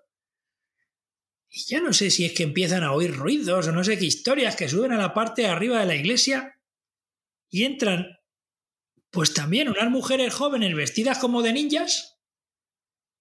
No sé, es una mezcla como ninja y caballero cruzado, ¿no? Y entonces salen como con espadas y con metralletas. Es que nos han tendido una trampa, es que no sé cuántos. Y yo diciendo, pero, ¿qué es esto? ¿Pero, ¿De qué me están hablando? Y traen a una de ellas herida, que tiene una especie como de, de ¿cómo te diría yo? Como una especie de arandela gigante en la espalda, que luego resulta que lo llaman halo. Es un halo, ¿vale? Será como un halo de santidad, no lo sé. Está muy mal herida, va a morir, tal, total, que la sacan el halo, tal. Bueno, por circunstancias, el halo este va a parar escondido al cuerpo de la, de la chica, esta primera que os he dicho que estaba muerta en el piso de abajo. Oh, pues ni tan mal. No la pueden matar más. ¿Dónde respondemos? Aquí, para el muerto. Claro, ya está. Y la resucita. Entonces, claro, la chica dijo, hostia, ¿esto qué es? Tal. y ya sale tal, están ahí que si toda, que si, que si fuego, muerte, destrucción, ahí esta chica huye y se pone una camiseta del Málaga Club de Fútbol porque la atropella una, la atropella una, es que es terrible, o sea, la atropella una furgoneta, atraviesa una pared que resulta que es de una tienda de estas de deporte. Y nada, ¿qué vamos a hacer? Pues nada, lo primero que nos ponemos es la camiseta del Málaga Club de Fútbol, que para eso estamos aquí rodando, ¿no? Pues, y se pone la camiseta del Málaga y va por ahí por la calle con la camiseta del Málaga. Y yo diciendo, ¿pero esto qué es? Digo, esto tiene que ser España. ¿Cómo va a salir aquí el Málaga Club de Fútbol? Pues sí, es el Málaga Club de Fútbol, porque está rodado allí. O sea, es que se han tirado la primera temporada, la han rodado ahí. Y yo diciendo, esto no tiene ni pies ni cabeza porque aparece Tristán Ulloa. bueno, Tristán Ulloa. O sea, pero increíble. Bueno, a todo esto, creo que en versión original, la pista de sonido original, normalmente hablan en inglés, pero se ve que hay un momento cuando está Tristán Ulloa ahogando su. que es un cura, que está ahogando sus penas con alcohol en un bar, se ve que está hablando en castellano con el camarero del bar. Pero vamos, lingotazo va, lingotazo viene, o sea que no hay problema. Bueno, pues es que sale ahí Tristán Ulloa y tú dices, a tomar por culo. ¿Y este tío que hace aquí? Bueno, pues luego resulta que es que las cuatro ninjas estas cruzadas, resulta que forman parte de una organización que ya no me acuerdo cómo cojones se llama o si lo han dicho. Eh, y el cura este es el jefe o el responsable máximo o algo así. Y resulta que es que eh, luchan contra demonios. O algo así. A todo esto, en el primer capítulo, pues yo no sé si la chica esta ya va a una rave y se empirula. O sea, le dan un pirulo, se mete el pirulo en la boca y a disfrutar. Bueno, bueno, bueno, bueno. Yo estaba, yo estaba diciendo, me pego de cabezazos contra la pared. O sea, que solo he visto un capítulo, ¿eh? O sea, madre de mi vida y de mi corazón. Pues mejora, mejora. con el avance mejora, vamos. Mejora muchísimo. cuando empiezan a salir dragones por ahí. Luego he descubierto que sale Joaquín de Almeida, que saldrá haciendo de malo, porque este hombre en este tipo de producciones pues siempre sale haciendo de malo. Habla inglés, es portugués, que está al lado, pues joder, y es un tipo con un sueldo relativamente decente que poder pagar, pues ya está, aquí le tenemos. Y además cumple con su papel. Cobra menos de dietas por estar ahí en Portugal. Pues claro, pues seguro que hace de malo. Bueno, sí, sí, sí, pues por supuesto, es el malvado. Es que es horrible, yo no sé cómo será el cómic, pero es que yo veía y diciendo, pero ¿qué pasa aquí? Hay un momento que dice la chica, está, o sea, la, la chica esta hay un momento que después de ir con la camiseta al Málaga por ahí, se mete en una especie de en una propiedad y hay una piscina. ¿Vale? Y dice, oh, es que tal, es que no. La serie lleva voz en off de esta mujer. Que es que yo la voz en off la quitaba. Bueno, pues resulta que coge y se tira a la piscina y dice, ay, pero es que, es que ahora acabo de recordar que no sé nadar. Pero gilipollas, ¿cómo te metes en la piscina sin saber nadar? ¡Socorro, socorro! Y no hay nadie por ahí. Y claro, aparece un apuesto efebo del cual se enamora que la salva. Pero hay que joderse cómo la salva. Vamos a ver, ah, yo he visto en cursillos de primer auxilio o incluso en la tele que hay que coger a la gente de la barbilla para arriba y parece que es que la está sujetando de la cintura, coño, cuando la saca del agua. A ver, vamos a ver, un poquito de respeto. A todo esto. Vaya review, nos estás preparando aquí. pero eso es el primer capítulo. A todo esto le febo Menos mal que no los has visto todos. tiene unos compañeros y es que son una especie de ocupas que viajan por Europa por casas vacías, ¿no? Están en la casa de un jeque que ahí solamente pasa un mes de vacaciones, pero el resto de la, la, casa está vacía el resto del año. Entonces están ahí. Pues muy bien. Ah, bueno, el halo ese que le han metido a esta chica, resulta que es que la da poderes. O sea, una cosa de estas horribles. Ve, ve como, como unos, unos demonios y tal, una, especie de humo al estilo de perdidos. Y yo digo, pero ¿qué cojones estoy viendo? O sea, solo falta que Tristán Ulloa sea el malo de la función también. Porque es que es lo único que falta. Bueno, bueno, bueno, bueno, bueno, qué cosa. ¿Cómo eso te dejo que lo descubras tú cuando veas la temporada entera. Seguro, seguro. La voy a ver, vamos, me voy a poner en cuanto terminemos de grabar. Ah, y para terminar, hay segunda temporada, ¿eh? Chicos, hay segunda temporada que pone, se anuncia segunda temporada, tal. O sea, no sé cuándo la estrenarán, pero no tengo ganas de saberlo. Quiero saber cuándo la estrenan. O sea, no lo quiero saber. Pues qué horrible, qué horrible. Ah, por cierto, la opinión de Málaga se quejaba porque esta segunda temporada no la han rodado en Málaga y alrededor. Al final de silencio. La han rodado en Madrid y alrededores. ¿Eh? Madrid y alrededores. Así que también en Málaga tienen un poquito de inquina a la, centralidad. Y dicho esto, me callo y no la recomiendo. O sea, que ha sido un buen puteo, ¿no? Joder, maravilloso, pero no lo he visto hasta qué punto. Yo estaba alucinando en colores diciendo, ¿pero qué es esto? ya se las contaba a Patri, ya no será poco de puteo a Patri. Vaya, qué rabia. Con las ganas que tenía yo de verla. No, puede ver el segundo capítulo. Hacemos un The Crown, pero un capítulo. O cuando estrenen la segunda temporada, el primero de la segunda temporada. sí, sí. yo oh, lo veo. Total, creo que me va a interesar exactamente lo mismo que el primero de la primera. Entre cabezada y cabezada. Qué cosa más horrible, por favor. Cuéntame. Pues, ¿qué te cuento? Que, he seguido con los Peaky Blinders, con la, tercera, la sexta temporada. Mm, ya he visto cuatro episodios. Eh, eh, pues la mitad de la temporada sigue en su camino, ya lo habíamos hablado, esto familia de gitanos que, que, se dedican a los negocios por ahí un tanto sucios y oscuros y, y eso sigue en su línea con una dirección magnífica, sigue siendo extraordinaria. A mí me, es una serie que me encanta y, deseando ver cómo acaba esta temporada. No puedo decir más y que ya hemos hablado otros programas y lo único que puedo esperar es eso, a ver, que he visto que Patri ha visto algo de la primera temporada, a ver qué le ha parecido a ella, si, si se anima a continuar con ella o, o no es de su estilo, porque pues es una serie un poco un género en el que te tiene que gustar ese, ese tema de gángsters y tal, y esa violencia y, demás. A ver si a Patri, que no suele entrar por estos géneros. Pues he visto la primera completa. Me ha costado tres intentos, me parece, terminar la primera temporada. Y sí que es verdad que a partir del cuarto episodio, que ya conoces a los personajes, ya sabes de qué van, ya no te tienen que contextualizar, y tienen que enseñarte dónde está cada uno, ni cuál es el papel y tal. A partir de ahí, cuando ya empiezan ellos a hacer sus cositas sin tener que explicar más, ahí ya me empezó a interesar y quiero empezar la segunda. Pero los cuatro primeros episodios me pasó como con las 150 primeras páginas del, de los pilares de la Tierra, que tardé en leerme los ocho meses, pues igual. Luego ya el resto ya fueron, las mil que faltaban fueron rodadas. Pero joder esas 150 primeras páginas. Pues con esta me ha pasado lo mismo. Yo creo que si sigue así, me la voy a ver en el verano, me la veo completa.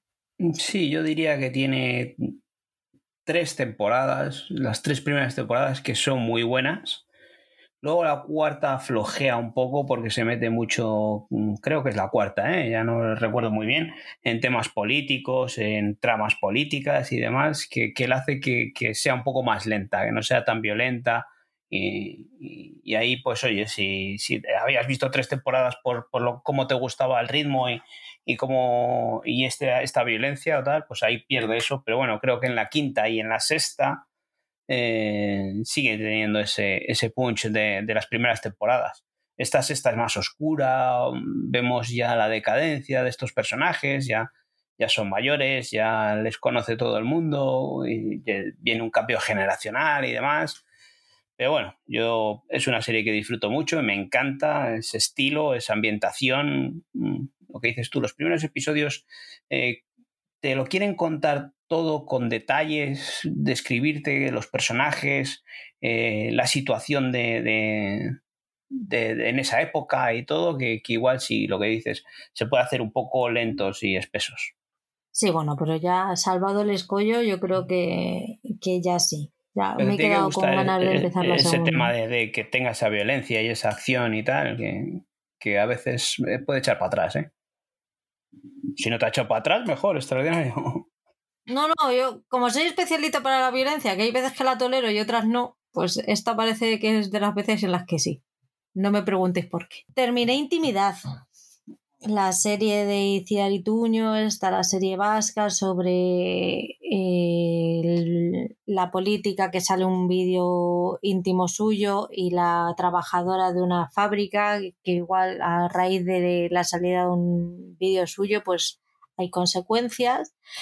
Me costó muchísimo, muchísimo, muchísimo entrar en ella. Los cuatro primeros episodios son demasiado descriptivos para mi gusto, se pasan muchísimo describiendo la situación, describiendo los personajes, ves que pasan cosas, pero son simplemente narrativas, no hay, no hay acción, a ver, acción entre comillas, no hay, no hay consecuencias, lo, lo que digo, no. Sembrando mucho, pero no recogen nada. Entonces llega un punto en el que dices, mira, me estoy cansando ya. O, a mí me empiezas a, empiezas a levantar liebres o al final lo voy a dejar. A partir del cuarto episodio eso se soluciona, ya empiezan a, empiezan a ver sospechosos, empiezan a, a contarte cosas más interesantes de la vida de esas personas, empiezan a reaccionar y empiezan a haber movimientos ya estratégicos e interesantes, entonces ahí ya la cosa, si tiene el episodio, me, parece que es el 6 o el 7, en el que la hermana de una de las víctimas va a la puerta de la, de la fábrica, que es un momentazo para enmarcar, o sea, para ponértelo en bucle Y tiene muchísimo trasfondo, tiene mucha, mucho aprendizaje detrás. Se nota que las personas que han hecho esta serie saben de lo que hablan, saben, saben lo que hay y, y lo saben contar muy bien. Mucha gente le ha hecho un paralelismo con el tema de, de Santi Millán. Sí, el paralelismo es que sí, ha salido un vídeo íntimo de él también. ¿Qué dices? ¿No te habías enterado? ¿Qué dices? ¿Qué ha pasado? Pues ha salido un vídeo íntimo suyo. Pero ahí dándolo todo. Por lo que se ve, sí. es que no, no, no, hay nada que decir sobre eso, que es un delito, que si os ha llegado no lo paradlo ahí, porque si lo compartís estáis cometiendo un delito, así que no lo hagáis. Pensad que a lo mejor podéis ser vosotros y no os haría mucha gracia el estar ahí en el móvil de todas las personas, así que paradlo. Por respeto. Que no somos nadie para ni para, ni para ver ese vídeo ni para opinar de la vida de los demás, porque cada uno en su casa hace lo que quiere y tiene unas normas y nosotros no sabemos cuáles son, así que dejémoslo ahí. Y ver la serie, que a lo mejor si yo nos convenzo, a lo mejor la serie sí. Mm, lo que en un principio para mí fue una serie justita, la verdad es que se han convertido en una serie que está bastante bien y que todos deberíamos ver en algún momento. Yo es que he oído, el principio ya ves que mm, primero la comentamos en el episodio semanal, mensual, perdona, que no me llamaba nada la atención. Y luego cuando la comentaste tú en el otro programa, no acabo de convencerme lo que me contabas. Pero luego sí que es verdad que eso, lo que dices tú ahora, que, que bueno, que en principio sí que mm, nos animas a verla y he oído pues mm, disparidad de, criterios. ¿eh? Hay gente que sí que le, le ha gustado y otra gente que, le ha parecido flojita. Pero bueno, no sé, al final mm, igual sí que le doy una oportunidad para ver, eh, para tratar de decantar esa balanza, ¿no? A ver a qué lado va. ¿Qué más has visto, Paul? Bueno, pues eh, antes has hablado de, ella, de, la tercera temporada de Umbrella Academy. Yo he visto dos episodios. Mm, dos episodios que me han fascinado. Eh, ese nuevo eh, giro que nos han metido ahí, que nos dejaron ya en la segunda temporada al final, me parece fantástico. Le da un punch más a la serie, le da un plus y, me parecen dos, dos episodios divertidísimos y muy entretenidos y estoy deseando seguir con ella a ver qué, qué, nos deparan. Encima la gente que he oído hablar de ella todo el mundo está hablando fantásticamente bien de ella, así que eh, si la segunda temporada me flojeó un poquito, y así que con esta vamos a, resucitar un poco esta serie, ¿no? ¿No te rompió completamente a los cinco primeros minutos de empezar? Sí, por eso te digo que es lo que, más me ha gustado, que, empezó muy bien, fantásticamente bien. Y, eso, pues como, como, deben de empezar los primeros episodios de una temporada, enganchando no contándote milongas. Sigue muy bien, ¿eh? Y termina, termina muy bien. Yo ya deseando que Netflix mm, anuncie que la ha renovado. ¿Esta estaba renovada ya? No, ¿no? Creo que la renovaron solo por una temporada. Yo creo que no. Eh, habrá que esperar a ver, no sé. ¿Tú la has visto entera ya completa? Sí, sí, sí. ¿Tiene un final cerrado, final abierto? No, ahí es abierto. Es abierto, es abierto. Bueno, pues esperamos, esperemos que no la líe Netflix otra vez. Bueno, a ver. esperemos que no. Viendo que de la monja guerrera se va a estrenar una segunda temporada, mmm, pues no sé qué decirte. No te fíes de esas cosas. que luego al final llega y dice, la ha cancelado. Oscar. Nada, yo de Netflix he visto solo otra cosita y es una cosa ligera, muy ligerita. Se titula El hombre contra la abeja, es el nuevo trabajo de Rowan Atkinson, donde, bueno, básicamente es eh, más de lo mismo, ¿no? Su personaje es un personaje, es un padre divorciado que ha encontrado trabajo como cuidador de casas y, y va a su trabajo a cuidar una casa. El problema es que los líos comienzan cuando una un animalito así pequeñín y tal, una abeja, pues se mete dentro de la casa y a partir de aquí empiezan a ocurrir todas las cosas, ¿no? Eh, pues eso, desastres eh, y equívocos y demás, ¿no? Bueno, es una serie ligera, son siete capítulos, pero que se pueden ver como una película entera. De hecho, eh, cuando saltas de capítulo en, Netflix, esto que te sale siguiente capítulo y se te llena la barrita que te sale abajo a la derecha, pues básicamente es que no te sale ningún crédito, con lo cual si uno se quiere ver la serie completa entera, se la puede ver perfectamente como si fuese una película, porque además, exceptuando el primer capítulo que dura 19 minutos, el resto de capítulos son capítulos de entre 10 y 12 minutos. No sé si hay alguno más largo. Con lo cual, pues es que te lo pones como si fuese una película, la nueva película del personaje este de Rowan Atkinson, y te lo pasas en grande. Hay situaciones pues, que son muy divertidas, pero vamos, ya digo que son situaciones que podríamos haber visto perfectamente eh, cometidas, mm, sí, cometidas he dicho, o perpetradas tanto por el antiguo personaje de Rowan Atkinson, Mr. Bean, como por Johnny English. Y bueno, es una cosa pues muy ligerita y, y divertida. O sea que me faltan tres capítulos de ver, que eso ahora me pongo la merienda y los veo. que pues son media hora. Yo esta serie me la, me la apunto porque sí que la voy a ver. Esos episodios de 10 minutos a mí me encantan.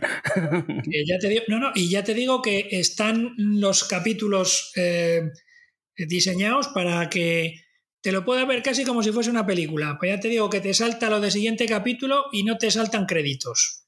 Básicamente, o sea, no te da tiempo a que te salten los créditos. Te sale lo de siguiente capítulo y si lo dejas, te saltan al siguiente.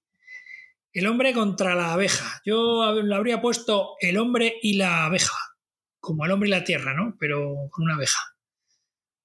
Y es que yo soy hijo de Félix Rodríguez de la Fuente, vamos. Ahora, que hija puta la abeja. O sea, oh. Le daré una oportunidad a ver qué tal. Se monta, se monta, pero vamos, es una cosa simpatiquilla, sin pretensiones y, y divertida, vamos. ¿Qué tal los Bridgerton? Ahí sigues, a pico y pala. Ahí sigo con los Bridgerton. El séptimo episodio, he visto siete, ya solo me queda el ocho. Eh, me siguen descubriendo cosas nuevas o van descubriendo ellos cosas nuevas. Eh, pero bueno, no sé, más de lo mismo que he dicho otras veces. Eh, igual sí que estos últimos episodios me han llamado un poco más la atención pero vamos, eh, es una castaña pilonga, ¿eh? No, no, aplaudas mucho, no te vengas tan arriba porque me, me puedan estar gustando, pero es una castaña que, vamos, no te vayas. En estos momentos nuestra señora directora ha salido de la habitación totalmente enojada. Ya vuelve y se acaba de sentar en su en el, iba a decir en el trono, pero no voy a decir trono porque puede sonar bastante mal en la silla. Iba a encender la luz. Pues eso, que es una serie que, la estoy viendo y, y, si los primeros episodios sí que me costó verlos, estos otros parece que estoy entrando mejor, pero bueno, por verla acabar ya, eh, sí que quiero ver ese octavo episodio eh, mucho duque, mucho duque, pero al final es un cabrón como, como todos en aquella época. Con pintas. ¿Te queda una segunda temporada todavía? Pero si no sale el duque, si es que yo solo lo veo por el duque.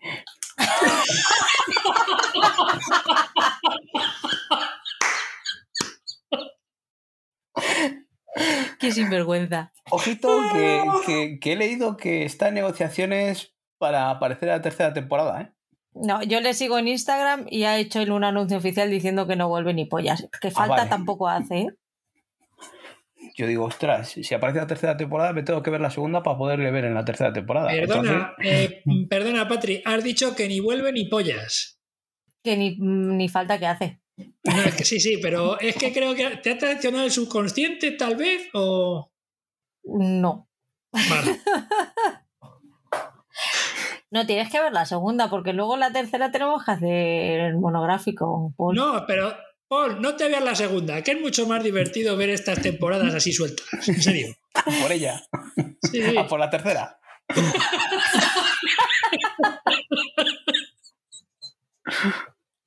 Espérate que se me ha venido arriba ahora. bueno, vamos con el, el estreno. La Casa de Papel Corea.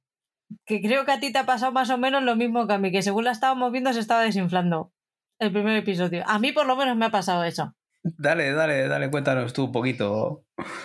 Bueno, pues la Casa de Papel Corea es la, como la Casa de Papel España con mucho menos tiempo de metraje, con un montaje bastante menos atractivo y con, muchísimo, con unos personajes con muchísimo menos carisma, con lo cual se traduce en una serie bluff. Del montón. Sí, es una copia barata. O sea, barata en cuanto a, a la historia. Eh, la producción está muy bien. Eh, todo está muy bien. Tú la ves y objetivamente está bien, pero le falta algo. ¿Cuántos has visto? He visto uno, porque me puse el primero y dije, espérate, que a lo mejor es que yo tengo endiosada a la española y voy a comparar. Y me puse el primero de la española y dije, no, no, no, el primero de la española está muchísimo mejor, está a años luz de este.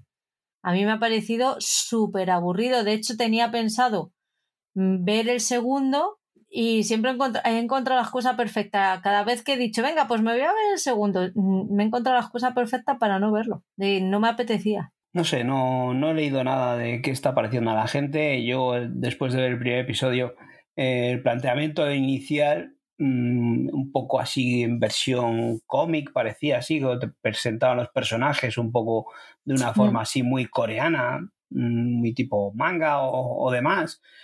Y ese estilo, y de joder, digo, hostia, ver si hacen así aquí algo así de ese estilo, un poco tirando a, a cómic.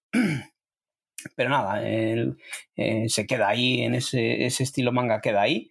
Eh, el casting es clavado a, los personajes españoles, o sea, vamos, eh, lo de Moscú es ya bastante vergonzoso. y, y luego el resto de personajes es, es lo mismo, y la trama es la misma, idéntica. Eh, varían cositas muy pequeñas que, que no influyen a nada en la trama y se me hizo eterno. El primer episodio, hora y cuarto, me parece que dura, y se me hizo eterno, eternísimo. Eh, por el principio ya te digo que me gustó ese ambiente de, de producción coreana así, eh, pero que luego cae por abajo totalmente. Eh, no sé qué, qué pasará a la gente o si luego la gente empieza a decir que, que está bien le dé una segunda oportunidad, pero a mí me ha echado totalmente para atrás este primer episodio. Berlín, Berlín no tiene nada de carisma, cero, cero. Y es que pff, Eh, eh, es, es- es el esa alma de la personalidad banda. de, de- de personalidad de este de, de Alba Flores eh, ¿cómo- qué personaje Mm. qué- quién es Nairobi. Nairobi esa personalidad de, Nairobi en, en la casa de papel española el toque ese que le da a Alba Flores aquí no le encuentran ni por el forro quieren hacer algo similar pero vamos totalmente eh, queda vacío ese personaje así que de momento para mí como dice Patri, es un bluff y, y ahí se queda. Vamos con Movistar. ¿Solo has visto tú algo de Movistar, Paul? Ah, pues eh, yo he visto el primer episodio de Show Trial. El primer episodio de Show Trial, que es una, una producción británica mm, que, que me ha parecido muy interesante lo que nos plantean. Nos plantean, vamos a llegar a esto que siempre hemos visto también de, de- de una chica que ha desaparecido después de una fiesta universitaria. Y, pero mm, creo que va a ser un drama judicial. Nos van a contar un poco, eh, detienen a una expareja de, de ella como sospechosa, mm, principal sospechosa de la desaparición de esta chica. Eh, esta chica a la que detienen es hija de, de unos personajes influyentes de, de Londres. Y, pero tiene un carácter pues bastante soberbio y arisco y trata a las personas pues bastante bastante mal Mm, tiene renuncia a, su, a sus padres, a que llamen a sus padres para que contrate un abogado y le proporcionen un abogado de oficio, a la que desprecia totalmente. Y, en este primer episodio llegan a, a acusarla de, de, haber sido partícipe de su asesinato. Eh, entonces ahí, ahí se complica un poco a esta chica la cosa y veremos cómo se sigue desarrollando. A mí me ha, encantado, tiene ese toque británico, son muy británicos los personajes, son los actores, todo es muy serio, muy, muy encorsetado en ese tipo de producción, y, pero lo que más destaco o me ha llamado mucho la atención es la interpretación de, la chica esta.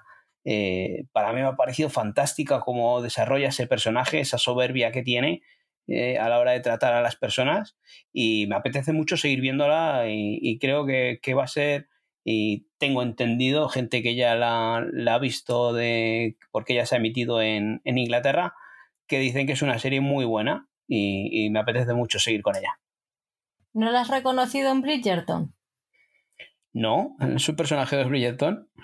¿Quién es? Sale en, un momentito cuando invitan a, a, Daphne a la fiesta de mujeres casadas. La mujer del general, con el que habla para que se ponga en contacto con ah, el novio de Marina. Sí, sí, la que está jugando en el casino ahí. Mm. Ah.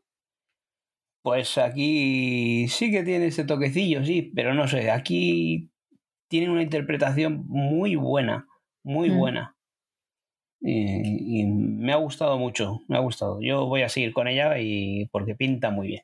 Yo la tengo que terminar, me parece que me faltan dos episodios. Ah, ¿has empezado a verla tú? Sí, vi tres, me parece. Me falta algo. Y sigue por eso que te digo yo de un drama judicial, así el juicio y tal. Hmm. Me gusta. Vamos con Apple. Paul, que has visto dos Sí, lo que os dije otra vez, sigo con Teherán, insisto que Teherán es una serie muy buena. Eh, si no os habéis acercado, poneros con la primera temporada, una serie de espionaje israelí en la que vemos eh, el, enfrentamiento entre estas, estas agencias de espionaje del Mossad y, la agencia eh, iraní secreta y me parece muy interesante. A mí me está encantando con esta segunda temporada Glenn Close por ahí haciendo un papelillo, que un papelillo no, un papelazo, claro, eh, que, le da un plus más a la serie y hay dinero ahí metido de Apple que, que le cambia la tonalidad incluso a la serie porque estas producciones israelíes tienen una fotografía un poco característica, ¿no? un poco, no sé, eh, tirando hasta a sepia o tal pero aquí no, aquí ya la vemos con una producción más, mm, más americana y, a mí me está encantando esta segunda temporada. A mí es que estas series de espías eh, me tienen enganchadísimo. Esto, si os gusta eso, series como Homeland o tal, mm, esta serie acercaros a ella porque, porque es fantástica. Yo he terminado Now and Then, termino ya esta semana.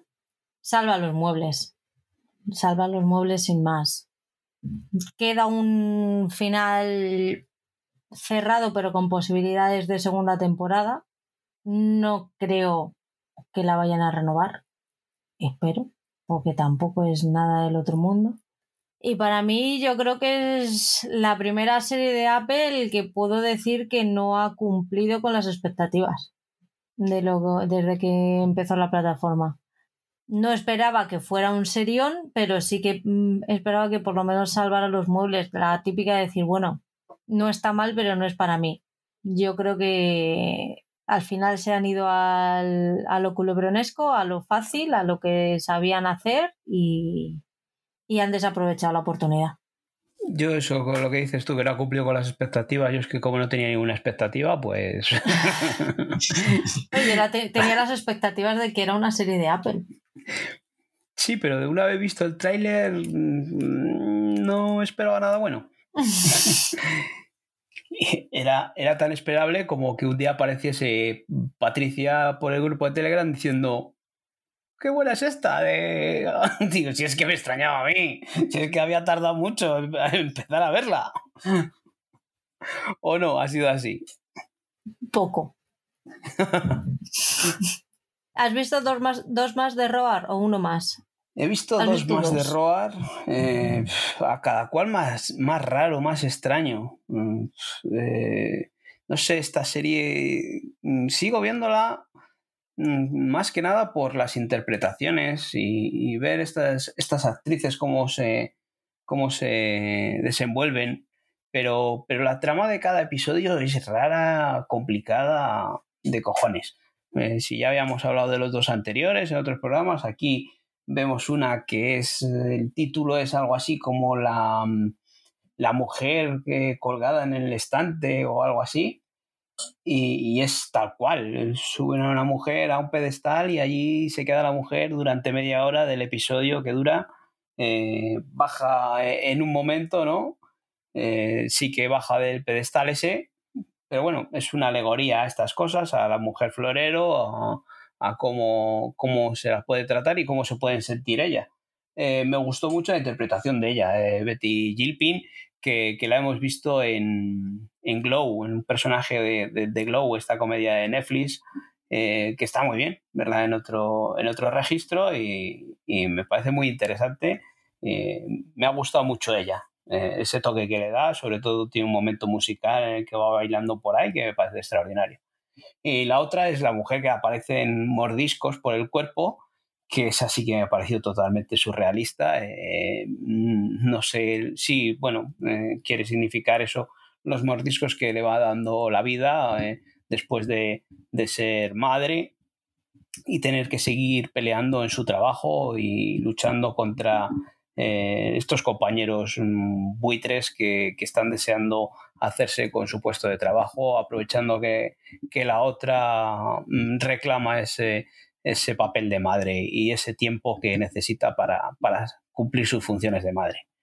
Eh, son raras, eh, se ven desde el punto de lado feminista, eh, son todo directoras mm, mujeres y actrices mujeres, son los que llevan el papel protagonista me quedan otros dos y sí que les voy a ver, porque, por eso, porque me, parece muy interesante, aunque sean las tramas bastante extrañas.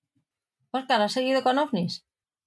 Sí, ya la he terminado. Eh, OVNIS, una serie francesa de Canal Plus que se puede ver en Filming. Una serie de 12 capítulos de, media hora de duración, ambientada en 1978, donde, bueno, pues eh, un ingeniero ya Em, un ingeniero de la Agencia Espacial Francesa, pues digamos que, para ser francos, la caga en uno de los lanzamientos de uno de los cohetes, el cohete estalla y al final le terminan medio degradando, enviándole a un departamento que se encarga de, eh, explicar los fenómenos, de, explicar el fenómeno ¿no? fenómenos paranormales. Es una serie muy entretenida, divertida en muchos momentos. Eh, la ambientación es extraordinaria.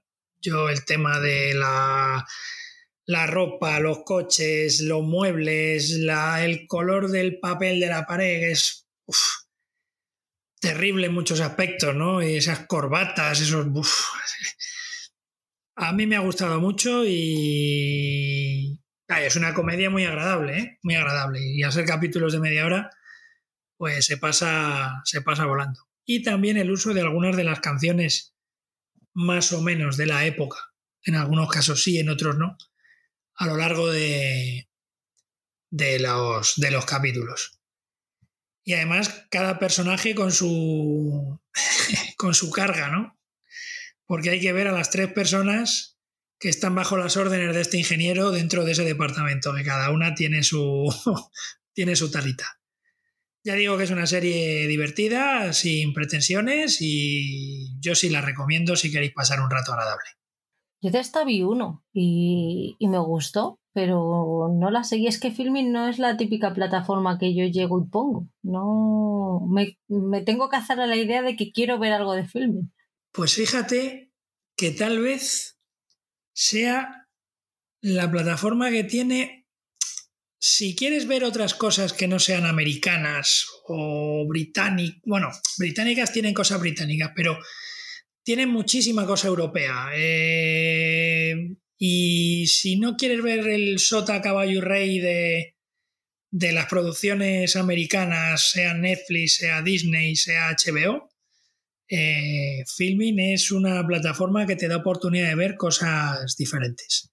Sí, sí, tiene un eh, catalogazo, ¿eh? Lo que pasa que es eso, que a ti te pasa, o sea, a mí me pasa un poco igual que a ti, es decir, cuando vas a, vas a querer ver algo, eh, primero piensas en las canónicas. Piensas en HBO, piensas en Disney, piensas en Netflix y Filming la dejas un poco de lado, ¿no? Y yo creo que no debería ser así porque tiene cosas muy interesantes y de hecho cuando hemos comentado aquí alguna serie que, hemos visto algunos de nosotros aquí eh, que se estaba pasando en filming, eh, pues son series muy interesantes y muy recomendables. Así que no me comprometo, pero sí que intentaré echar un vistazo un poco más al catálogo de filming ya no solo de series, sino de películas. También lo tiene muy interesante, con auténticas joyas del cine europeo. ¿eh? Eh, y cosas maravillosas. Filmin ha tenido el gran inconveniente últimamente de que se ha cruzado con, con Movistar y, y, la falta de catálogo de Movistar que le ha hecho comprar muchas series británicas. Estas que hemos hablado de, de Responder, eh, Show Trial, por ejemplo, habrían sido series que habrían llegado, que habría comprado Filming. Pero Movistar, ante la falta de catálogo, pues ha aprovechado y, está comprando estos productos británicos que, son lo que donde nos están llegando. A3 Player Premium, los Borbones. Algo has visto, ¿no, Paul? Qué mala rima tiene eso, ¿eh? Sí, he visto el primer episodio. He visto el primer episodio eh, porque eh, ya te dije la otra vez cuando hablaste de ella que sí que es una serie que, me apetece mucho ver. Y, eso, he visto solo uno y me he quedado con ganas de ver más. Eh, es que el primero tiene telita, tiene, nos cuentan un poco de dónde viene todo, todo lo anterior, que bueno, podíamos haber oído algo, ¿no? Nos cuentan en la juventud de, de Juan Carlos eh, y, sí que vemos esas cosas que, por historia nos han contado, pero aquí pues lo analizan un poco más, incluso tiran más para atrás para su padre, su abuelo y, que, la cosa no viene de ahora, eh, la cosa viene de atrás. De, cómo eran como, como mujeriegos y como amantes del dinero al abuelo Alfonso XIII le tienen siempre, siempre tienen la comparativa entre él y el, abuelo y el padre. Lo que pasa es que el padre, pues eso, como al pobre hombre se le saltaron, bueno, pobre hombre porque no reinó. Como se le saltaron en la línea sucesoria, pues le tienen un poquito más apartado, sobre todo en el que hablan más de él es en el primero. Luego la comparativa la hacen más siempre con, con el abuelo. Sí, porque lo pudo, la pudo preparar bien gorda. Si no acepta lo que lo que pasó, el tema de, bueno, la sucesión la tiene Juan Carlos, eh, si no llega a aceptar y a, digamos, ceder su, el derecho al trono que tenía, mm, se hubiese podido liar a lo mejor y, y, haber creado bastante problemas. Otra cosa es que hubiese encontrado... Otra cosa es que... ceder que eso de ceder, digo que, es muy relativo, ¿no? En el, en el documental lo cuentan eh, como, como, Franco fue una de las condiciones que puso para, para que los, Borbones, los Borbones siguiesen eh, formando parte de la monarquía. De todas formas, sigo pensando que esta serie eh, tiene un título muy cobarde. Porque llamándose los Borbones, pues yo pensaba que iban a hacer un, un, un repaso desde desde la instauración de la dinastía borbónica en, eh, tras la guerra de sucesión eh, con Felipe d'Anjou, Felipe V. Es un, documental. Es un documental de la sexta. Vamos a buscar visualizaciones, pues iba a decir.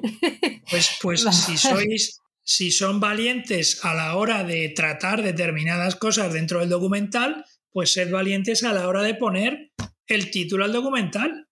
Juan Carlos I de Borbón, le ponen ese título y vamos. No, pero es que no pues solo hablan de él, también hablan de Felipe, hablan de las niñas, hablan de Leticia. Ya, pero todo está centrado, Las hermanas. ya, pero todo está centrado a raíz de que se instaura la monarquía parlamentaria a través de Juan Carlos I.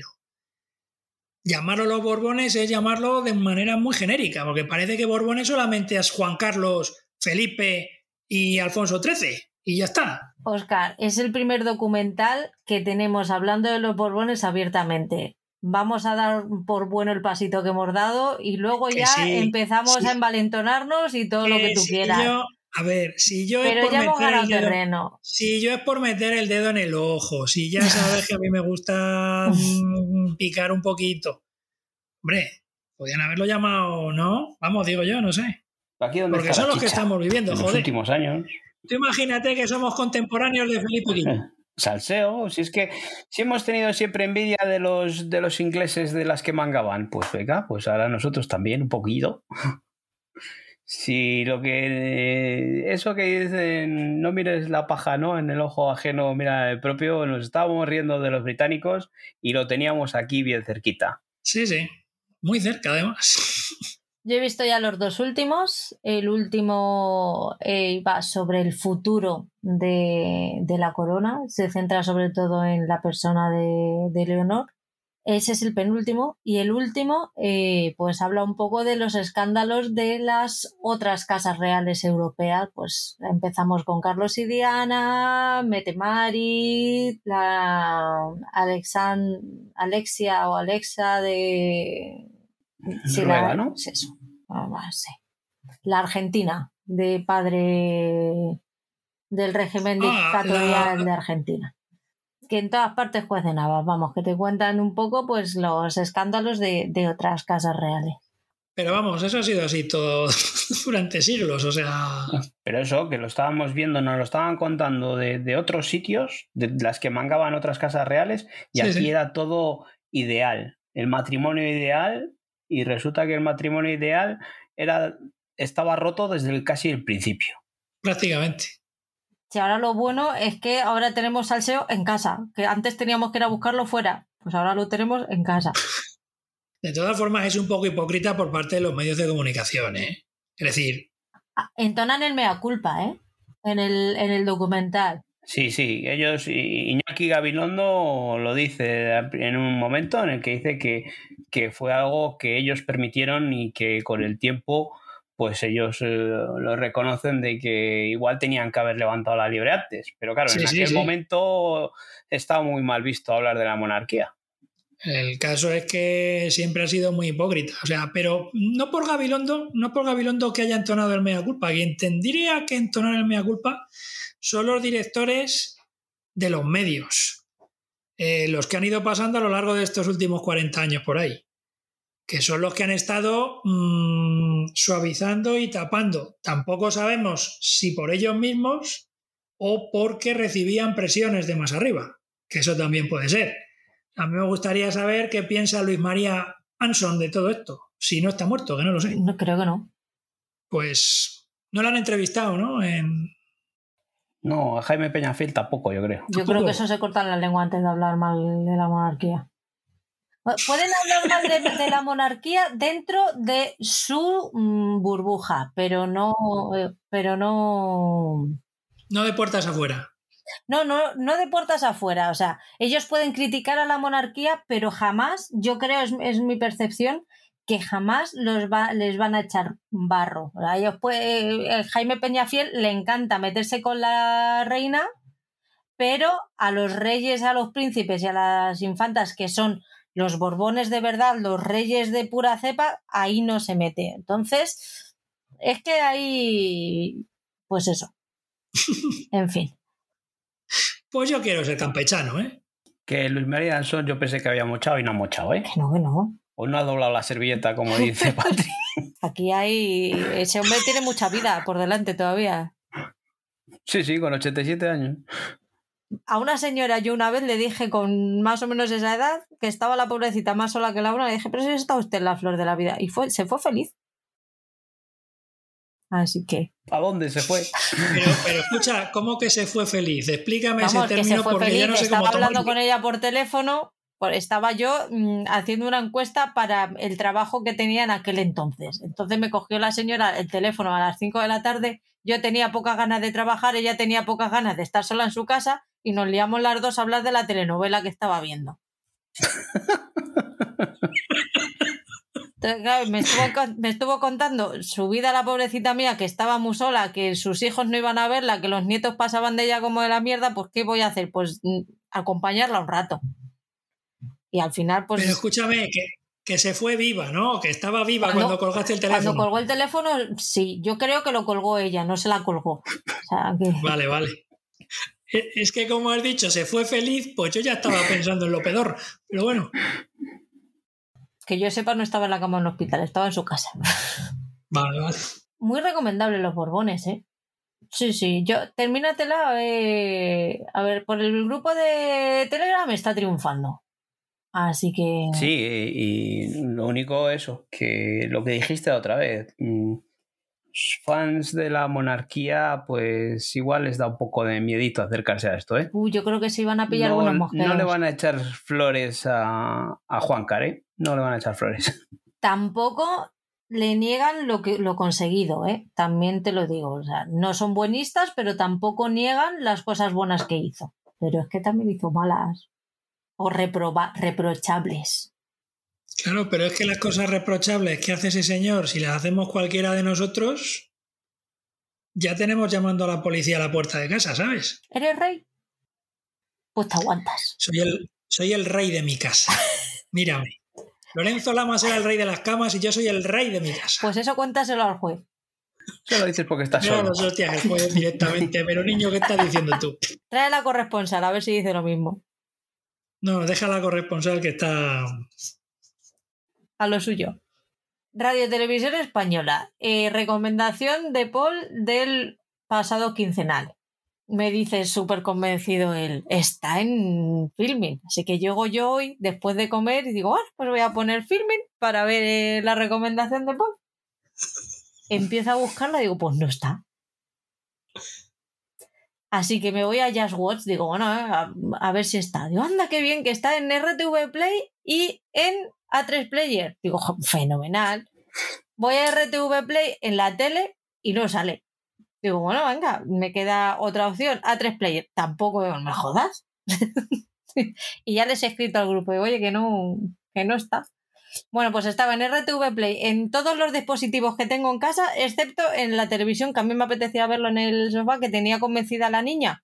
Tenía convencida a la niña de que la televisión en ese rato era mía. Bueno, pues no he podido usar la tele. ¿Y quién te ha dicho que estaba en RTV? Ese que decía, oye, oye, está en filming. Con ese tonito, ¿no? Te ha dicho, oye, oye, está en RTV Play. Pues el tonito no lo sé porque no te escuchamos, lo has escrito. pues eh, toma el tonito ese de, de, Stan Feeling. La próxima vez me mandas un audio. bravo, bravo, voto por la mejor pareja del año. Oye, ¿esta serie, ¿esta serie de Informer es una en la que sale Paddy con Sidine? ¿Puede ser? No sé. Me ha gustado. La voy a seguir viendo. Hasta ahí Hasta ahí mi opinión. No, es una, sí, es una serie inglesa que está protagonizada por Paddy Considine, eh, Navan Rizwan, Belle Pauli, Jessica Rain, eh, etcétera, etcétera, etcétera. Por lo que he visto, esta serie va sobre la relación que tiene un policía con su infiltrado o con su informante, que por lo que parece la cosa va a desembocar en algo no muy guay me da la sensación a mí que este chaval se va a meter en problemitas que a lo mejor en un principio no debería haberse metido por cómo, por cómo ha empezado la serie. No he visto más que el primero, son todo conjeturas, ¿vale? Así que no es spoiler. Soy yo pensando, haciéndome mm, mis historias en la cabeza. Son seis episodios, es una serie del 2018. Me ha gustado lo suficiente como para, para seguir viéndola no te cuenta, o sea, es un episodio básicamente descriptivo, te presentan a los personajes, te, presenta la situación, te pone todos los ingredientes en la mesa y supongo que a partir del segundo episodio empezaremos a cocinar. me ha, me ha gustado. Tiene, una tiene muy buena atmósfera, tiene unas actuaciones que están muy bien, muy buena producción. La voy a seguir viendo. Cuando volvamos del verano os, cuento qué me ha parecido. Pero vamos, mucho se tiene que torcer. Sí, no sé, eso, lo que dices tú, pues es una serie británica que eso sí, Oscar, si no la has visto, échala un ojo porque creo que es una serie que a ti también te puede gustar si, si no la has visto ya. La tenía, vamos, cuando me he metido en RTV Play sí que la he visto por ahí colgada junto con Victoria, Don Abbey y estas ahí, ¿no? Y, y sí que el argumento sí que me atraía. Pero al final nunca he dicho, ah, pues venga, vamos a ver el primer capítulo, a ver qué tal. Eh, me la apunto ahora sí y, ya os comentaré si, Sí, la veo. De todas formas, Patri, hablando de lo que te ha pasado a ti, que se veía en todos los dispositivos menos en la tele, esta semana hemos intentado ver un capítulo de las entrevistas de Carlos del Amor de la matemática del espejo a través de RTV Play y no nos dejaba verlo ni en la tele ni en el móvil. Así que debe ser un problema que de vez en cuando surge, no sé si con la aplicación o porque se les va la olla en los servidores de televisión española, no tengo ni idea. Pero ese tipo de cosas deberían resolverlas si quieren que la gente vea las cosas también a través de RTV Play. Porque el hecho de que no estén disponibles, pues... Y no precisamente porque sea un producto que la estés viendo desde otro país o porque no lo estés viendo desde un dispositivo raro, pues ahí está. Ha sido raro porque además en la tele de la habitación sí que, sí que estaba, pero en la del comedor no, que he dicho, oye, que si me tengo que tumbar para verla, yo hago el esfuerzo. Tampoco nos vamos a poner aquí ahora exquisitos. No, no, y además es que yo no lo veo a través de ninguna aplicación instalada. O sea, yo doy al botón rojo cuando estás en el canal de tele, en el canal de televisión española y entras ahí a partir de RTV Play. O sea, que es que no, no entiendo yo. Aquí podemos ver eso, que, siempre hemos hablado de, series españolas que, encontramos en RTV Play y este es un claro ejemplo de que, hay series internacionales que podemos ver gratis en RTV Play y de una muy buena calidad, como esta serie de, de Informer. Acordaos de House of Cards, que yo tenía muchas ganas de verla y cuando la vi dije, ostras, pues sí la voy a ver. Y House of Cards es otro seriote, espectacular da la sensación que cuando Filming pierde los derechos de emisión, las la coge RTV Play. Eh, no, y te voy a explicar. Eh, la del Parlamento, esta de Parliament, el jovenzuelo este que entra a trabajar en el Parlamento Europeo, eh, yo creo que la sigue teniendo Filming, ¿eh? Y en Filming no sé si tienen dos temporadas. Sí, sí, la estrenaron la segunda a finales del mes pasado. Pues vamos a ir terminando con dos series. La recomendación de la semana pasada, Paul, Fantasmas USA. Sí, eh, la recomendación que me hiciste tú, pues es la versión americana de, de, esta Fantasmas o Ghost, de, una serie británica.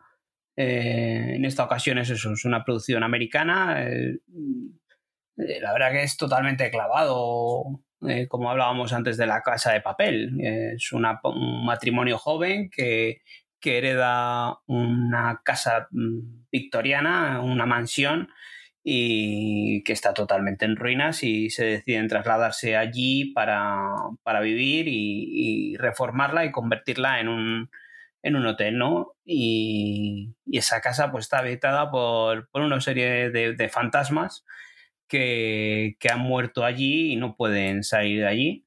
Cada uno de una época, nos encontramos allí pues desde un vikingo, desde un indio, y varios personajes así, hasta una hippie, cosas así, que, hacen que sea una serie muy divertida. Podría ser un poco complicado eh, versionar esta, esta serie inglesa que, nos había encantado, la habíamos visto y nos había fascinado. Pues yo creo que incluso en cuanto a calidad, igual no tanto, o la calidad del guion, las historias hay capítulos que son parecidos o similares, pero en frescura yo creo que sí que es mejor. Mm, los dos personajes, sobre todo ella, la, chica, me parece que es más, mm, es más fresca, me, la creo más. Eh, la producción, los colores, es todo más llamativo que, esta, que la otra producción británica. Yo creo que esto puede gustar más a un público más general que, la inglesa. A mí me está gustando, me está pareciendo muy divertida. Me he visto ya 13 eh, episodios, porque son episodios de eso de 20, 30 minutos, que se ven muy bien, se ve muy fácil, mm, blanquita para ver en familia. Yo creo que es una serie ideal. Así que bueno, la podemos ver en, es en el canal TNT, que la podemos ver en Movistar, Vodafone, Orange y esas cosas. Así que es una muy buena recomendación y ya como me dijiste, era una serie que, sí que la tenía en lista y así la he adelantado y he podido verla unos cuatro episodios hasta que la acabe, claro. Cuando he visto que había visto 13, digo, hostia, si yo voy por el 15. joder, la he cogido con ganas. Sí, pues es que mm, si te pones un poco así un rato por la noche, que es una serie de esas para comer, para cenar, mm, así en familia, eh, ahora ya que encima se ha acabado el cole, pues que puedes estar un poco más, eh, la vemos en familia, eh, pues te puedes ver tres episodios, cuatro incluso cada día. Entonces va a un ritmo vertiginoso esto. Ya, ya veo ya. Madre mía. Yo he visto Ghislaine Partner in Crime. O True Crime. No había habido. No, no había puesto todavía. No había habido. Es, que... es verdad, es verdad. No habíamos hablado de ningunos crímenes horrendos. Venga, sí. ¿Qué me estás contando? No puede pasar un programa sin que haya un True Crime. Esta serie se centra en la historia de Ghislaine Maxwell, que fue la novia durante una época de Jeffrey Epstein. Eh, ahora está en la cárcel. Eh, todo apunta a que era cómplice de Epstein en todos los crímenes que cometió contra las mujeres, contra las menores. Y te cuenta un poco, pues, eh, desde el inicio, desde que era pequeña, de qué familia viene, es una familia muy famosa en Reino Unido, por qué termina en Estados Unidos, cómo conoce a Epstein y un poco pues cómo llegan los dos a la situación en la que están de a la que llegaron, a la situación a la que llegaron de abusos a menores, de quedar con sus amiguetes poderosos para hacer fiestas a lo mejor no muy legales. Son cuatro episodios, yo he visto dos. Nos hemos quedado ahí justo en el momento en el que el príncipe Andrés aparece. Esta noche, que es domingo, esta noche emiten los dos que faltan y yo mañana me los, me los veré está, eh, está bien. Yo vi el de Jeffrey Epstein, el de Netflix. Ya se me puso el cuerpo del revés como correspondía y ahora pues esta mujer que no la entiendo, no entiendo yo muy bien cómo una mujer puede hacer, llegar a hacer esto, pero bueno, de todo hay en, en la vida. Son, son muy interesantes, ¿eh? Eh, se ven muy bien, se ven rápido, hay, hay testimonios de las chicas que no se, no se esconden ya prácticamente ninguna, excepto a una, pero bueno, mm, está bastante, bastante no, está muy completo. Si os van los True Crime, acercaros a él, es de, eh, de AMC Crime, está, lo podéis ver en igual, pues en todas las plataformas en las que AMC esté lo tenéis disponible. Mi ración de criminales es lo que hay. Es lo que faltaba, es verdad. Que en AMC Crime está. Porque ahora tenemos una nueva plataforma o un nuevo canal, ¿no? Que se llama AMC Plus. Eh, lo podemos tener en, en Amazon como un canal, como un channel de esos que llaman. Mm, lo podemos ver en Vodafone también, suscribiéndose aparte y creo que no sé si es en otra, no sé si es en Orange TV también se puede ver. Creo que menos en Movistar, en prácticamente todas me parece. No sé si en Jastel TV me parece que también está incluido en el paquete de televisión.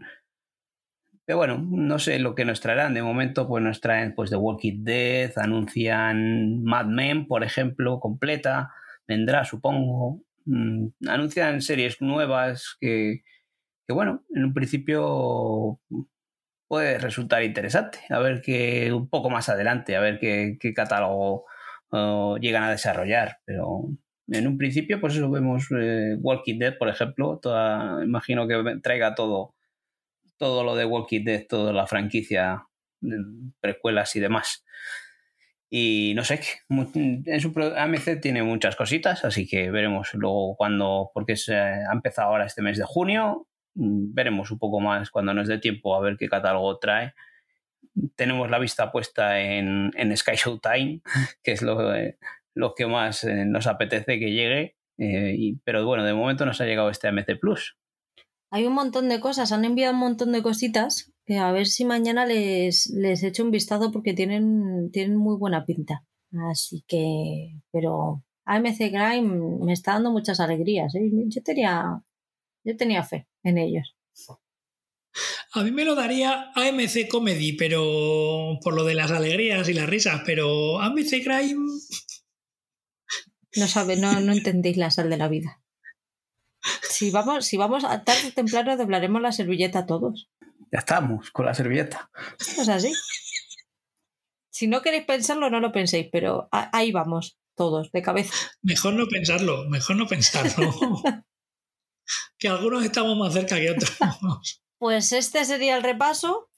Como ya no tenemos previsto hacer más, más podcasts en, en este mes tenemos ahí, vamos a hablar si haremos una mitad de verano, pero de momento este es el último.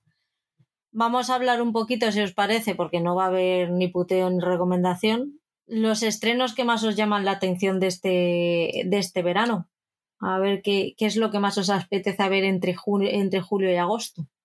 Yo por aquí he apuntado, yo creo que lo más, lo más esperado por casi todos los seriéfilos pueden ser La Casa del Dragón, Andor y el final de Stranger Things. No sé qué os parece.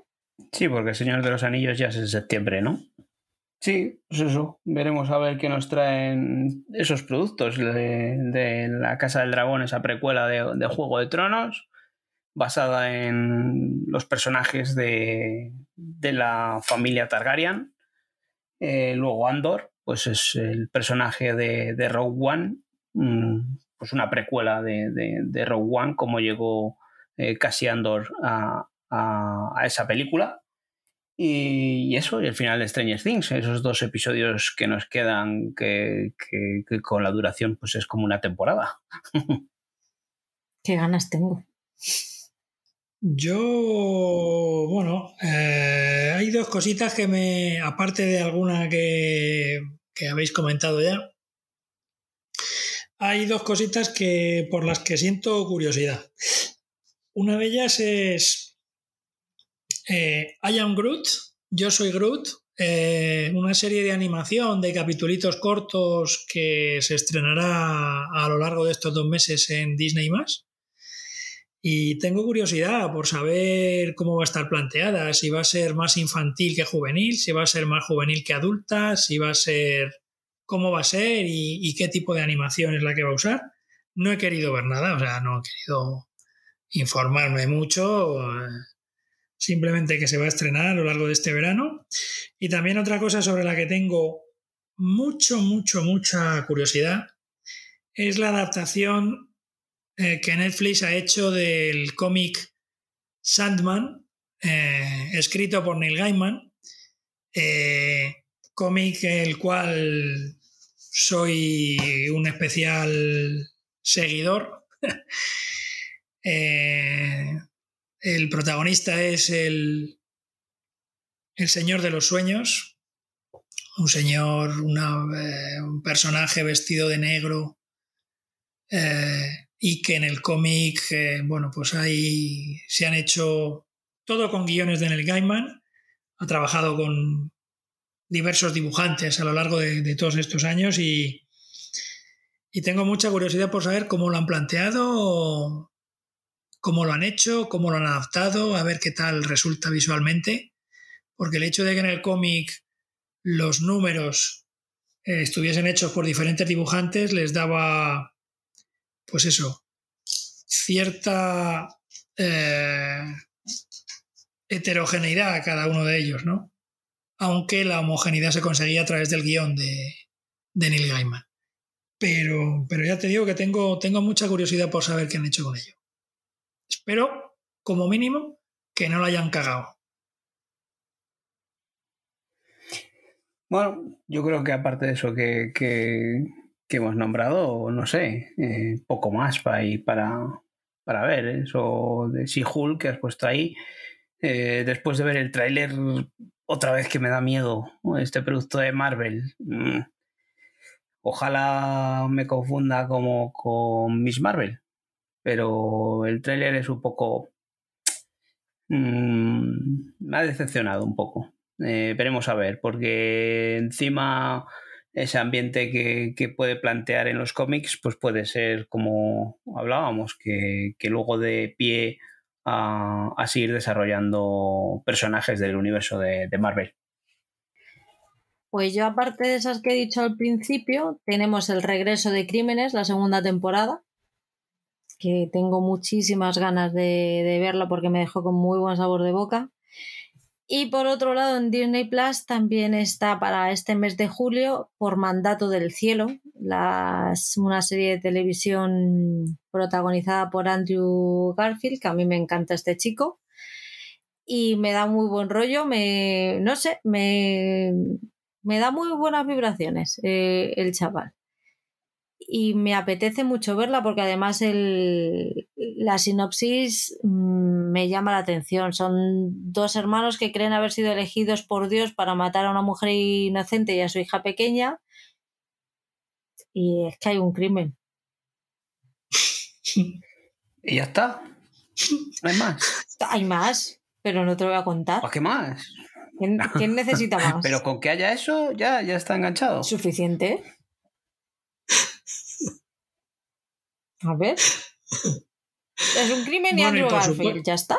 Bueno, y, por supuesto, solo asesinatos en el edificio, claro. Eso es. Que no queda nada. Dos días. Nada, nada queda. Nada queda. Cuando ya haya salido el, podcast, ya habrá sido. Ya, ya se habrá estrenado. Así que. Estará disponible ya, sí. Bueno, estará disponible. Supongo que los irán subiendo también a capítulo semanal, que fue como subieron la primera temporada. Espero que sea así. Y esperemos que sí.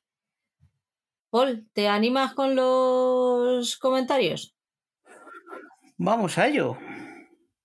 Que como en el anterior podcast tuvimos un invitado que arrastra gente, pues hemos tenido unos cuantos comentarios por ahí. Pero bueno, vamos a, a comentar un poco los del anterior programa eh, pues eso es lo que decimos siempre, no nos cansamos de repetirlo, que muchas gracias por llegar hasta aquí, muchas gracias por dar esos corazoncitos, dar esos likes y esas estrellas en, Apple y en Spotify y, eso, y muchas gracias por los comentarios que nos dejáis en iVoox y que mm, pasamos a leer por aquí. Eh, en el anterior programa, pues PJ Cleaner nos mandó un corazoncito enorme por Emily in Paris. Sabemos que hay ahí una relación de amor-odio entre Patri y PJ con Emily in Paris. y luego nos comenta que, gran programa chicos, solo tengo una misión, convencer a Patri para que le dé una oportunidad a Line of Duty, una de las mejores series mundiales de los últimos años. Puede resultar lenta al principio, pero es una serie frenética e impactante, sobre todo en los tramos finales de cada temporada. Estoy con Paul. Informer es muy buena serie. Abrazos para todos. La voy a ver solo para, para poder decirle que no me ha gustado con todas las de la ley. Pero, ¿has visto. ¿No has visto nada? Sí, dos episodios. De Line of Duty. Sigue con ella, sigue con ella. Yo solo he visto la primera temporada, pero. y está muy bien, ¿eh? Yo le contesté a PJ. Yo creo que en otra vida le he hecho algo. Y él se acuerda. Pues nada, no, no sé si habrás hecho algo o no a Patri, pero eso, muchas gracias por pasarte por aquí y dejarnos el comentario. Patricia G. Acosta nos dice, voy a empezar a escribir y trataré de no olvidarme ni un punto, ni una coma. Uy, esto me parece que va con tirante. Resumiendo, un podcast genial, con un invitado que da gusto escucharlo, por cómo explica cada serie y cómo se emociona cuando alguna serie le gusta, y trata de invitarnos a que la veamos. Seguid así, chicos, que sois todo maravillosos. Un fuerte abrazo para los cuatro. Joder, es que no te puedes meter con los escuchantes. Joder. ¿Ni con Patricia G. Acosta? Venga, con ella un poquito. oh, me ha dado permiso la jefa. Muchas gracias, Patricia, por estar siempre ahí, dejarnos nuestros comentarios, dejarnos comentarios y, estar siempre ahí en Telegram eh, dándole vidilla al grupo. Da vida al grupo, ¿eh? si no fuera por ella, mm. estaríamos todos más muertos. Si no fuera por ella, no podríamos hablar mal de los culebrones ni meternos así. ¿Quién nos, ha descubierto café con aroma de mujer? Ya se ha ganado el apodo de, de Lady Spoiler y todo, así que. Bien merecido lo tiene. Sí, sí, sí, sí. Muchas gracias, Patri. Siempre estás ahí. Bueno, Juan Radiolo nos dice gran podcast y pregunta por Philbin. Y Patricia le responde que se lo comió ella. Así que, ¿qué le vamos a hacer si se lo comió Patricia? Tenía hambre. No, era tarde, tenía que hacer la cena y, se me piró y dije, bueno, pues luego lo pongo y no lo puse. Así que ahora cuando termine o mañana mm, pongo el minutado de filming, no, no os preocupéis y, disculpad.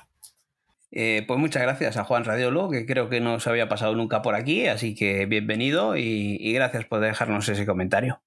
Eh, Franz que se ha modificado el, nombre. Antes era France 2019, ahora es France a secas. Y nos dice, vaya equipo de lujo. Felicidades a todos por el engranaje magistral. Aún estoy con papel y lápiz apuntando las cosillas. Besazo gracia grande para los cuatro y que no pare.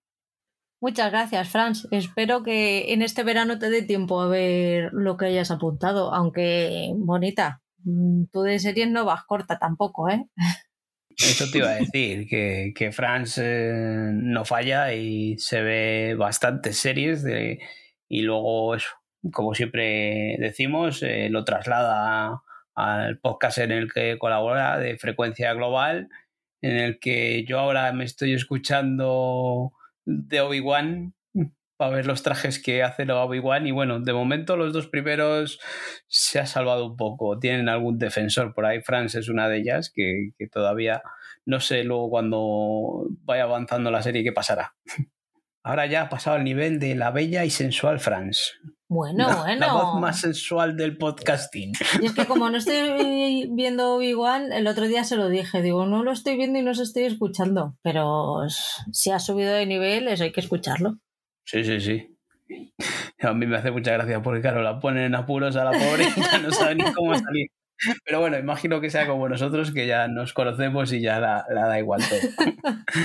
Bueno, pues Ivo Delgado Rivero nos dice pedazo de podcast, os habéis marcado. Y, y eso, lo que le respondes tú, que bienvenido de nuevo al mundo de las series, que ha estado un tiempo desconectado de las series, y a ver si nos vuelve con, ese programa de podcast en serio con, en la versión de series, porque nos las están dedicando al cine y no las podemos escuchar, yo al menos, que son películas que no, suelo ver cine y, y no puedo escucharles. Así que a ver si vuelven otra vez él y Rocío a, subir podcast de series. Yo les escuché este primero y es que son súper divertidos. Yo es que son 50 minutos que me los, me los disfruto muchísimo y se os echaba mucho de menos por el, por el mundo seriéfilo. Así que nada, todas las semanas, todos los martes que suelen lanzar programa de series, ahí estamos, esperando a que la campanita de iVox suene. Pues eso, muchas gracias Ivo por pasarte por aquí. Luego Vanessa nos dice, hermoso programa gente, el invitado genial con sus comentarios y cuando nombraron al marginal mi corazón explotó de alegría. Me causó risa del marginal a los Bridgerton, por los opuestos. Besitos para todos. Pues Vanessa creo que es esa chica argentina que nos había comentado ya otra vez, ¿no? Así que bienvenida de vuelta y gracias por dejarnos este comentario. Y gracias por seguir ahí. Madre mía. Pues es verdad, porque hay que tener paciencia para seguirnos. ¿eh? Una cosa. Pues nada, pues eso, muchas gracias a todos por dejarnos esos comentarios. Y, y, os esperamos a la vuelta de verano para que sigáis comentándonos cositas. Ya terminamos temporada, la segunda, ¿quién nos iba a decir, Oscar, que íbamos a terminar segunda temporada y a pensar en una tercera? Pues no lo sé, porque esto empezamos así, así como así, y fíjate en lo que estamos. Ya, ya solo falta que nos entren a cascoporro los patrocinadores, pero bueno. ha sido culpa de Paul, que, mira, ha llegado y ha revolucionado el gallinero y... Sí, sí, ha sido, ha sido completamente Paul. Si hubiese sido por, por nosotros dos, bueno, por mí seguro que no. Eso ya te lo garantizo. Pero vamos, entró Paul y esto ha tirado para arriba, pero vamos, o sea, hay que aplaudirle. Hay que aplaudirle. sobre todo, sobre todo gracias por escogernos. No, yo aquí me disteis vosotros la oportunidad de, de, aprender este mundillo. Yo no estaba metido en estas cosas. Yo me gusta ver series, hablar de series, y, pero esto del podcast es totalmente nuevo para mí. Y la verdad que me recibisteis muy bien y encantado de, los primeros programas en que estaba súper nervioso. No encontraba palabras por donde salir y, y ahora pues oye, ya es una conversación eh, entre amigos y en la que todo va más fluido y, me lo paso muy bien y es muy divertido, así que encantado de haberme lanzado a esta aventura con vosotros. Estás en la tercera, ¿no? Que estoy yo, dándolo por hecho. Si estamos hablando hasta de, de, a ver cómo hacemos en verano para grabar alguno, como hasta la tercera. como dicen en los toros, si el tiempo no lo permite y la autoridad no, o algo si el, así, ¿no? Si el tiempo y la autoridad no, impide, y no lo impiden, ay, ay. Pues solamente quiero dar las gracias porque siempre nos lo, lo grabamos desde España. Eh, yo creo que siempre lo hemos hecho pensando en que nos iban a escuchar eh, dos o tres amigos así perdidos, pero de repente te pones a mirar estadísticas, te pones a, revisar de dónde nos escuchan y aparte desde de España nos escuchan desde Estados Unidos, México, Francia, Chile, Argentina, Alemania, Bélgica, Singapur, Rusia, Colombia, Bolivia, Reino Unido, Brasil, Perú, Venezuela, Canadá, Ecuador, Uruguay, Cuba, Rumanía, Suiza, Guatemala, Egipto, Honduras, Andorra, Australia, Israel, Marruecos, Países Bajos, Panamá, Portugal, Suecia, Costa Rica, Polonia, República Checa, Fiji, Hungría, Japón, Sudán, Dinamarca, Italia, otros, Nueva Zelanda y Filipinas. Los he dicho todos porque no me quiero dejar a nadie, pero de verdad, muchísimas gracias. A mí lo de Fiji me tiene loca. Lo de Fiji, bueno. Teniendo esas playas, que alguien dedique un rato de su vida a escucharlos es algo que me fascina y de verdad estaré eternamente agradecida a todos y cada uno de vosotros. Esto, como se dice, gracias, thank you, merci beaucoup, danke schön, eh, obrigado, eh, grazie, grazie mille, eh, ¿qué más, qué más? ¿En qué más idiomas? No sé, pero vamos, si nos oyen, fijo que con un gracias nos entienden. sí, porque con las chapas que les metemos en castellano, como para que no lo entiendan, ¿sabes? Y también a los que nos escribís, a los que nos escribís siempre y a los que nos escribís a veces, por escucharnos hasta el final y por aguantar nuestras tonterías, porque hay veces que desbarramos totalmente, pero es que se nos va el pancho y al final, como ha dicho Paul, esto es una conversación entre amigos y, y tenemos un guion que, que, nos sirve de guía, nunca mejor dicho, pero, pero luego ya decimos lo que nos sale del alma. Por no decir otro sitio. Nada, y gracias, gracias, por, cada, gracias por, cada, corazoncito que, que, que dais en iVoox. Muchas gracias a, a, eso, todos los que habéis ido dando corazoncitos, dando estrellas. Eh, sabemos que más o menos, pues oyes, cada vez ha ido subiendo, ha ido subiendo y eso no, nos, nos alegra saber que, que no, nos escucháis, saber que suben las escuchas, saber que suben los corazoncitos y, sube, y, y saber que suben los comentarios eso nos alegra porque eso significa que, estáis ahí. Y sobre todo, si queréis interactuar, ya sabéis las vías de contacto que ha dicho antes Oscar y el grupo de Telegram, que ahí tenemos un, contacto más, más, directo entre todos y igual, se nos va el pancho exactamente igual que aquí. no, no esperéis nada diferente, porque esto es igual, pero peor, porque a nosotros se les une otros locos que hay por el mundo y que se y que se dedican a hablar de series en el grupo. Encima eso. O sea, ya si no es suficiente con nosotros, hay gente que, que está aún peor. Sí, sí, sí, sí, sí, Desde el cariño, ¿eh? Ya sabéis que, bueno, hay confianza y, eso. Pues. Estamos de frenopático, chicos. Pasad buen verano. Pues eso, yo quiero decir nada, una cosita, que muchas gracias por esta temporada. Que bueno, hay veces que se hace más dura, pero que siempre voy a intentar estar aquí. Y que sobre todo gracias a todos los que nos estáis escuchando. Que sin vosotros no somos nada. O sea que no marchéis dándonos vuestro apoyo. Y nada, que feliz verano a todos los que nos estáis escuchando y, a mis compañeros y amigos, camaradas. Y ahora, perdonadme, pero me he puesto un tontorrón, voy a llorar. Venga. ¿Tienes un pañuelo? No hace falta, tengo la servilleta aquí de. La, de los restos de arroz. Tengo, la servilleta, sí. Pues eso, que no paséis mucho calor, que tengáis una piscinita cerca o el aire acondicionado en su defecto. Y que yo creo que para septiembre estar en la playa. Grabando podcast. Uno. Uno. No más.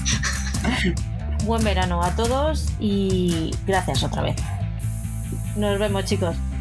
Chao. Buen verano. Buen verano y adiós. Chao, chao.